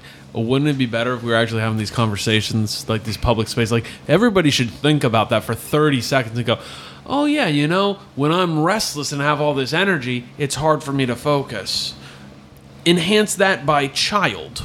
You know what I mean? Yeah. Like that's I it's I can't explain it any more simply than seeing it in the simplicity of a smaller human goes, "Oh yeah, I can focus more if I'm not like once I get some physical stuff done. I'm doing things, I'm getting moving, then I can sit down and do the shit I need to sit we're down at, for." we're at a stage where if, if you tell a depressed person, look, you've got to work on your body, th- it's considered insulting because That's pe- right. people say, hey, look, I, I have clinical depression. I don't want to hear that bullshit. And I, look, I'm sympathetic because, you know, ma- Same. You don't want to put anybody in a place. right. I, like, I don't want Well, to. the thing is, it gets into the whole thing. Of, oh, you're body shaming. It's not a matter of body shaming. No. it's a matter of getting the neurological output. Right, but that's that's what I was that's what I was driving at is is uh, while people okay you don't want to hear that shit I understand that Yes. but yo know, straight up uh, the people that I know who suffer any sort of major depression it doesn't cure you to fucking be working out but I'll tell you it does not fucking hurt it only helps you No, and, absolutely. and, and like I think that uh, people have all or nothing solutions to things Yeah. like hey, I don't want to hear that I need more sleep. I don't want to hear that I need to work out because th- that's not going to get me over this hill. It's like, yo, it might not, but if it gets you fucking 10 steps up that fucking hill, Exactly. th- Yeah, the th- right it- direction. That's the problem with is that people we've we've become such a disposable and instamatic fucking society where oh I, I need oh well I feel down I need some endorphins. What's going on in, on Instagram? You know we Oh. these quick fix things where it's like oh we want all I want all the answers now. I want all, like here's one of my favorite I, I've a, a really good friend of mine who I go to who's an acupuncturist um, We're talking about like you know herbal medicine and like uh, right now I guess like this whole uh, the uh, the kamba, which is this this frog medicine, Ah. poisonous frog medicine, and then also the ayahuasca. right. That one, that which one, I've heard of. everyone is like, oh, I'm gonna go to Peru and I'm gonna go do ayahuasca and da da da. And here's the thing about it that you don't understand. Ayahuasca is not going to give you your answers. Ayahuasca is going to highlight your problems in big glowing letters on the wall. Then you need Yeah. to go. then you, fix then you go home. Then you go home. drugs, drugs and alcohol are a low level spiritual s- search. Yeah. I didn't have ayahuasca, I used cocaine. Okay? So that's all that was to me was some kind of like trying to find something to shut down the dialogue within my head Yeah. you know and everybody's like oh but if i go there then instantly i'll have all the answers no No, the epiphany is, you know, like you could speak to this better than I could, but everybody I ever know who got sober, Yeah. the first thing they always say is, "Damn, I had no idea how big my problems were." You know what I mean? Mm-hmm. Because you're seeing them clearly for the first time. But it's maybe same thing with, you know, you go to ayahuasca expecting an epiphany. Here's the epiphany. You got to put work in when you get home. You know what I mean? Here's the epiphany. yeah but that's the thing people are like oh i've, I've, I've mean, people bragging me like oh, i've done ayahuasca like 28 DMT times i'm like this- yeah. well congratulations so you're a junkie to throwing up and pooping That's awesome. that just doesn't sound like my bag of tricks Yeah, man. I, I had a cab driver that ex- was explaining it to me. He's like, "Yeah, we we uh, we're in a like a like a mound. You Yeah. know what I mean? Like that, like a, like a little cave sort of thing. And uh, there's uh, 20 of us in the room, and they give us uh, two buckets, one for vomit and one for shit. and and, and, and uh, Sold. Buy Yeah. my tickets. that's exactly what I said to him. I said, oh, "You're not doing a great job of selling this one." Yeah, You know I mean? exactly. But uh, Do it at anyway, all right. Let's not. l- l- We, we want to call it. We want to say. We want to give the gentleman an opportunity to pump the things that are important to him. Yeah, it's, and, it's- and yeah, it's starting to get long. I got a two and a half, a two and a half hour drive home Oh shit, where you live at? uh, at the shore. oh wow, It's more like an hour and a half. It's nice. Beautiful, yeah. Got the ocean. Thank you. So, tell me, tell the people at home rather uh, about your gym. Uh, Physical Culture Collective. We're at 857 Broadway, Broadway. on the second floor, um, right upstairs from Brooklyn Made Motorcycles, um, Brooklyn Made Power Sports. But uh, Wait, eight, eight, 857 Broadway. in Brooklyn, Brooklyn. So Bushwick. Off the J and I lived at 805 for years. we talked about yeah, this. I said yeah, the gym yeah. is right up the block. Yeah, from you did. Yeah, you It's did. like up the block from Woodhull. it changed a lot. Yeah. Okay. Yeah. Go on. go on. Woodhull, the Death Star of the medical industry. if you're trying to die, go to yeah, Woodhull. exactly. But if you're trying to live, Ask for Bellevue. Yeah. yeah, you see people crawling out of ambulances if they're going out, going to, to Woodhull. Say, I'll, ta- I'll take my chances elsewhere. It's on the street. Um, but yeah, we um, basically what we run is like I said, it's we we teach Muay Thai, we teach Jiu Jitsu. We have an amazing what I like to call an athletic development program with our strength and conditioning, strength or conditioning, and all actually is what they should be. Um, but we're kind we're kind of a gym for people who don't feel comfortable in normal gyms. Um, a lot of our members like it's just like I mean, I, and then I'll get on my on my on my please. my soapbox? soapbox here. Go for it. About like gyms is like yeah, they oh great you buy your membership oh good go get on that elliptical and watch that TV set. Here's the thing. Okay, that's exercise. I guess we kind of need exercise, but exercise is fucking unnatural. Mm-hmm. Who here owns a dog? I had one. Yeah. Uh, yeah.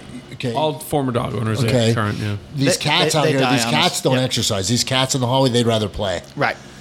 We as humans would rather play. Mm-hmm. And what martial arts is really is it's skill based play Yeah. that can be used for self defense or for sport. Okay. Now we need exercise because we get clients, we get people in all the time that like they've forgotten how to move. Yeah. You know, so we get these movements back, which are really important um, because it helps with our alignment, it helps with everything, our mental state. Um, okay, so we got these moons back. Now let's incorporate them into some kind of play. It doesn't have to be martial arts. It could be tennis. It could be basketball. It could be rock climbing. The things about play is that it involves other people. We don't deal with other people because, to quote Joe Rogan, we now have this disease that makes us stare at our hands. Yeah. Hmm. You know, we're just fucking constantly like ignoring mm-hmm. people, trying to like connect through likes. right. Um, and I think the community that we've built at Physical Culture is really it, it's unique, and I'm really proud of it, and really happy with it. And we've got, I mean, the people that that are on our fight team are people who kind of they didn't come in like, yeah, I'm gonna fight. They fell in love. I mean, that's my job as an instructor is to make someone fall in love with martial arts. You know, whether it be jujitsu or Muay Thai. This is what I like as a musician. I'm trying to make people fall in love with music in one way or another. You know, I want to make something that someone hears and they're like, "Oh, that's fucking beautiful," or "Oh my god, that's fucking amazing." I Yeah. wanna," you know. Um, and my focus, my focus really at PCC, PCC, and our, our, our Muay Thai program is called Diamond Heart. Muay Thai and Jiu Jitsu program is called Diamond Heart. Is that I want to create an atmosphere and a room full of the best training partners possible, so that someone who comes up the stairs who's never heard of Muay Thai or Brazilian Jiu Jitsu before sees it and is like, I want to do this. It's the same way we felt about like we didn't really know what fucking hardcore was. It was just it. co- We heard it. and We're just like, We saw it one day. What is Wow. this? This. Yeah. This. You know, I mean, the best. uh, So one of the, I- I'm sure you experienced this. w- w- w- One of the most fulfilling and frustrating things is as a musician when you, when you feel somebody beat you to it. You know what I mean? Oh, when you said, "I wish I had thought of that." Fuck. You There's know what a I mean? great story about that. Um, it's a Michael Jackson story. Uh, he was I forget I don't know what album he was working on, but he said to his producer because they were grinding on this fucking one idea, trying to get it done. He goes like, "We have to get this idea down, or God or God will give it to Prince." but but, I, know. I, but That's I'm right. sure I'm sure martial arts are a little bit like that, where you want to inspire that same sort of fuck. You know, I mean, I wish I was doing that. I wish that I experienced that. I wish that I could have been the person to pull that off. You know, what I mean, like that, Yeah. that. That's. I, I'm sure it's there's a lot of parallels here that I, I think that's cool. Well, it's one of those things where it's like, and I try to make it to. Pe- I tell people all the time, man, because it's weird. Because in a lot of martial arts gyms, you, you get the, the yelling of like, "Come on, go harder, go harder." Yeah. No, no, take a knee. Mm. You'll go harder next week if you take a knee now. Right. You know, this is your limit. Good. Let's work here. Let's work here because that will change if you consistently come back and you make a practice of it. You know, it's like it's any like anything. It's like songwriting. You have to make a practice of songwriting because that's it's a neurological thing that we adapt to. You have to make a practice of. You know, it takes 21 days to create a habit. Yep. And these are the things that you need to be able to do and make a habit out of. Um, and uh, it's, you know, it's, it, those, the, the- we're not defined by, by anything other than what we do on a regular basis. Sure. Our habits are what define us. If you have good habits, then that is what you know that is what's going to show if you have bad habits whether and even with physical culture if you're overtraining that that flag's going to pop up trust me. Mm-hmm. You know over being overtrained is way worse than being undertrained. And we see it a lot especially with with martial arts. People think that more is better. You know we live in a very in a world of very like right now with like the fitness industry this extreme fitness. And i'll tell you what everybody no matter who it was when you came out of the womb you were in as perfect a form as you were going to be.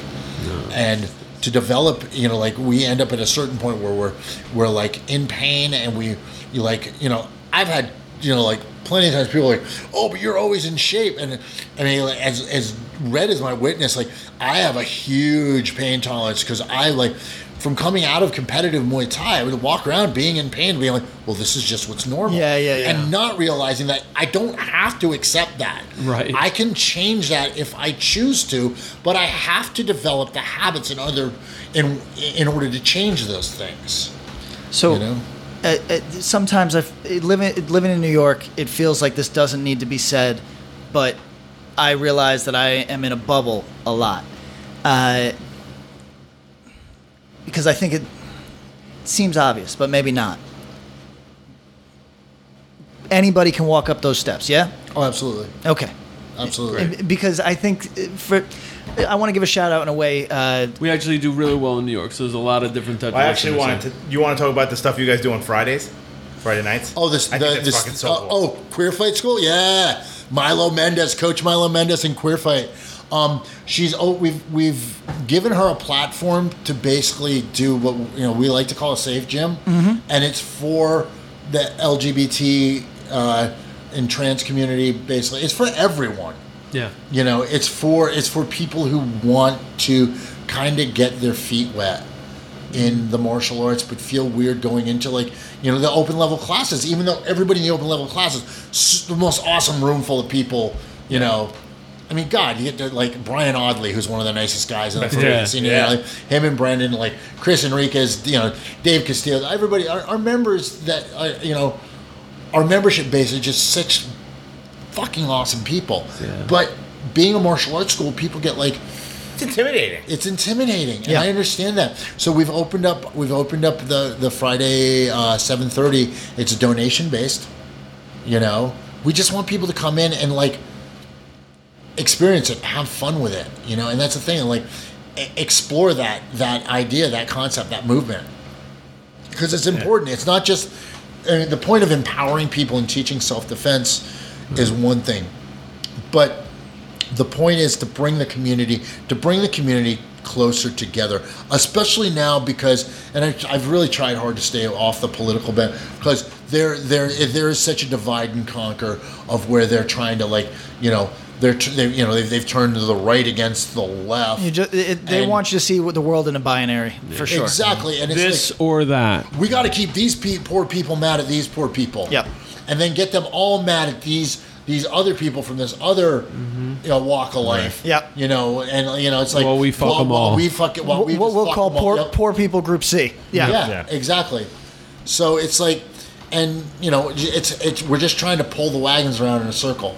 Yeah, You know? I Such a like cool that. idea. Such a cool idea. and it's you know that's it's we've had some situations too because in in Bed Stuy there was there was some assaults going on of uh, of of young women, and which uh, Dave Castillo, who's the owner of uh, St. Vitus, reached out to me. He goes like, "Hey, this girl lives right near like my girlfriend and I. We keep an apartment near the gym."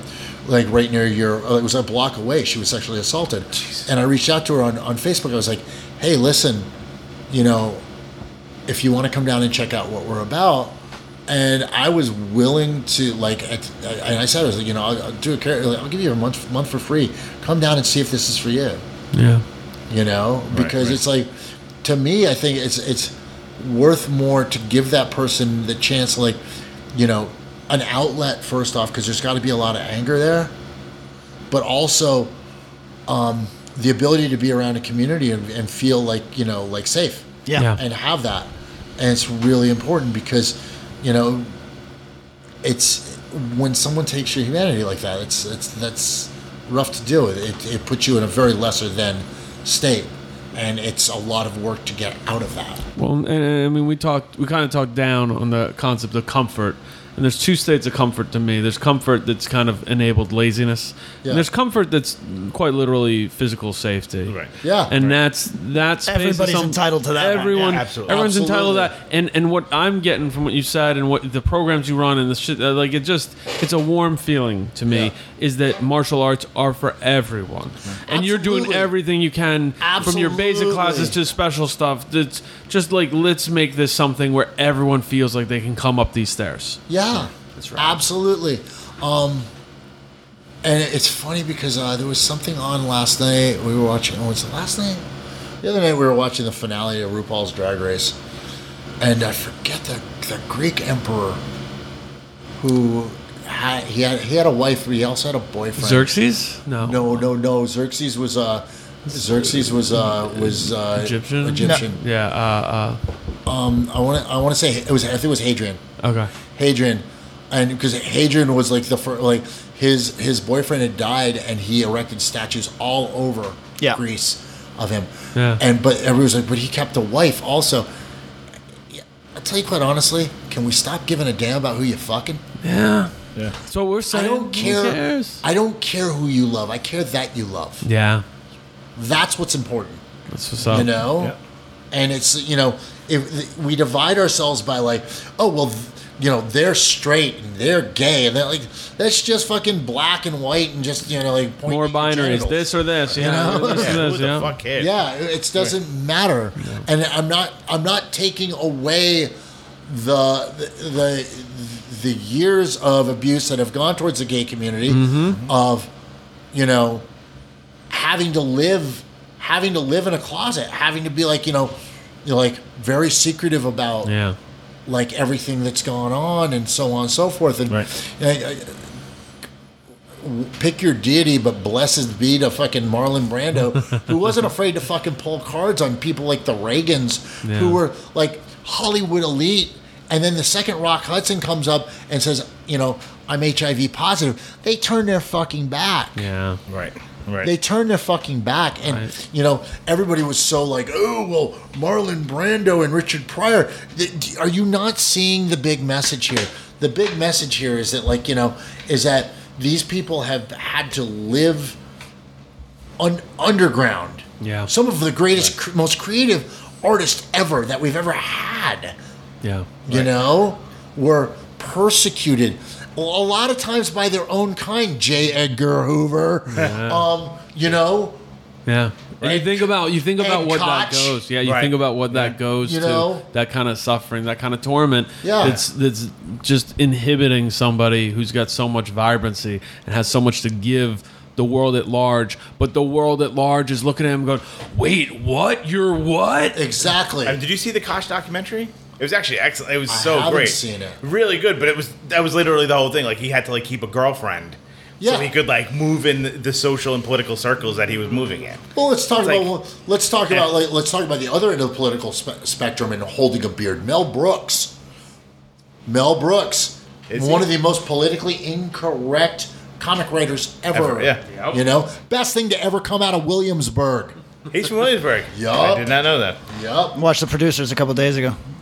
Genius. So fucking good. Such a genius. Such a Uh, genius. all right, we're gonna cut it for time. Okay. But No, we got others. Yeah, uh, Yeah. we got canonized. We got burned. yeah, it's, it's We so can make that all quick. Don't worry. okay, Canonized. okay. So Canonized, you told us about. What are we waiting Canonized. for? Um, the record, the first EP, "Message in a Bombshell," is coming out on Essence Records out of London, England. nice. Um, my boy Adam Malik's label. Uh, he's been gracious enough to do that. Uh, Shout out Essence Records. Essence is he's been he's such a fucking awesome person. I love that guy. Um, he was our tour manager when we just did the last European tour. Um, I'm working right now on the new album, which I have the title for, which I'm not going to leak. Um, I want to I want to put 10 record 10, 10 good solid songs together. Um, and uh, I'm going to release that, and I'm hoping to be able to do shows with it this fall Rad. Um, that it, it's not a project. It's a it's it's a, It's a it's a band. band. Yeah. Rad. It's a band. Very cool. Um, Burn. Well, as everybody knows, we did the the Do or Die record is out. Um, I'm, I love that record. I'm really happy with how it turned out. We've got we did a s- we did so much touring on it. Uh, we yeah, took you the- guys really did. Yeah, That's the yeah. most touring Burns ever done. yeah, we took the summer off. I mean, Chuck and I were both just spent at the end. and We're just like ah. Yeah. And he's got he's got his project. He's got his Ghost Decibels project that he's working on right now. Um, I think they're doing something with Freddy Alva's label, Oh wow. Um, cool. and then uh, you know, and like I said, that that we're Burn is playing. We're playing with Candiria Oh wow. Yeah. October twentieth at Brooklyn Bazaar, Nice. There we go. will be. I'm looking forward to. that. It's going to be a fun show. yeah. Um, the canonized the canonized thing. I'm looking to hopefully have that. Let's say October, possibly. We'll Yep. see. Um, you know, as far as it goes, though, like promoters, um, I'm not. I like. I know where I'm doing. I know. I know where I'm doing the first show. Like, and I'm I, it's- right now. It's going to be limited engagements because I really want it to be something special. So, Yeah. as far as it goes, I'm not looking to like. I will. I will be in touch when we're re- we're ready to book regular Yeah. shows. Fuck yeah. You know. I like that. Cool, very Yeah. cool. uh, power move, not calling it a project. I think that that's very self-limiting when people Yeah, call, yeah. call Yeah, this shit don't call it Because it undermines the, Yeah. the rest yeah. of the band. Uh, it- Absolutely. I think honestly, even when you're a rapper, I think it's not a good idea to call shit a project. Like, you know, every, It's- everything you do is a continuum of yourself as an artist. And Uh, you, yeah, undermines your art. Don't Yeah. do a Yeah. project. It's like Yeah. what if project? What? the yeah, hell is it that? reminds me of something you do with construction paper. You know, but Yeah. um, Diorama. thank you for being our guest today. Thank Yeah, you so thank much you. for That having fun, me. man. Um, awesome. It's awesome, you know. And uh, like, I guess in closing, and just go out, go out, be kind to each other, and fucking create. I'm really, I'm. I, I whenever someone throws like I have like friends of mine who throw new music across, and it's always good because it's like sometimes you get kind of locked into what you're listening to, especially at the gym because we have the same playlist we run all the time. Yeah. Um, I was working out the tattoo the other day. Oh, nice. Like all the things he said, all the things he said. Yeah, it was running good. through my head. Yep. whatever happened to those girls? Not sure. I think that was it. I think it was that one release. Yeah. It's White got some slavery. hits. Uh, Yeah. Yeah. So, I, I'd like to have you back at some point to Yeah. talk about a thing that we, we got listeners of all types, and a thing. I think your perspective, the Mexican in New York perspective, to me is fascinating. Yeah. Because We exist. a lot, well, a lot of people from parts of the country uh, don't understand. what I'm, that I'm, is. I'm a bad Chicano though because I don't really know a lot of Spanish. No, look, look, uh, I think that there's a stereotype among people that are not brown that there's just brown unity across the board. Try and then it. when you talk to a Mexican living in New York, they will They tell you realize very quickly. It's very different. Nah, you know, Oh you know no what I no no no no no! So- so- especially for especially for us blancos. Yeah. You know. Yeah. So you look look at like I mean, everybody's like, oh well, Louis C.K.'s Mexican. Yup. Steve Martin's Mexican. Yeah. Esteban Martinez. The Sheens. Yeah. Yeah, yeah, Yes, they that's are. right. Yeah. That's Yup. But uh, it's just it's a perspective that I don't hear very often on Oh. in, in our in our world of guitar music, and I'd like to have you back. To And if talk there's on anything that, we But- our large view goal is to expand world views and have Yeah. big ideas and big concepts. So Yeah. And then we have to Axe have to you and grind. Craig on to do a comedy thing. Oh, I would love to have Craig ahead and you on. Oh, I'd love to be on with Craig. Craig is awesome. We'll work that Um, out too. I, I'm really psyched that Death Wishes. I mean, I love the guys at Death Wish. Uh, Trey and Jake Mm-hmm. have just been nothing but awesome to me, and working with Kurt Ballou was amazing. The whole crew over at Death Wish is really. legit. I mean, I'm still in contact with them on a regular basis. So it's like you They're know, so rad. They really do Yeah. it right. They know what they're doing. Yeah. So big shout outs to them. Thank you to Deathwish. Thank you to Triple B, our other sponsor. Yeah. Um, and uh, My Tom, Tom, we're, pick would be Do or Die. what we're gonna do? Burn. We'll we'll do. An, Oh, we're doing we'll that. We're doing we'll do a, a record. We'll cut it Got at the top. Um, We gotta be ready to at uh, Post-production. where can we find us on Twitter? At X to Grindcast. And you can email us at. X to Grind Podcast at gmail.com. And if you go to our Facebook, it is. Facebook.com slash X to Grind Podcast. That's right. and, Uh, you, and you can reach your gym at. Uh, you can reach us at at Instagram at Physical Culture Collective. Um, we can be reached at www.physicalculturecollective.com.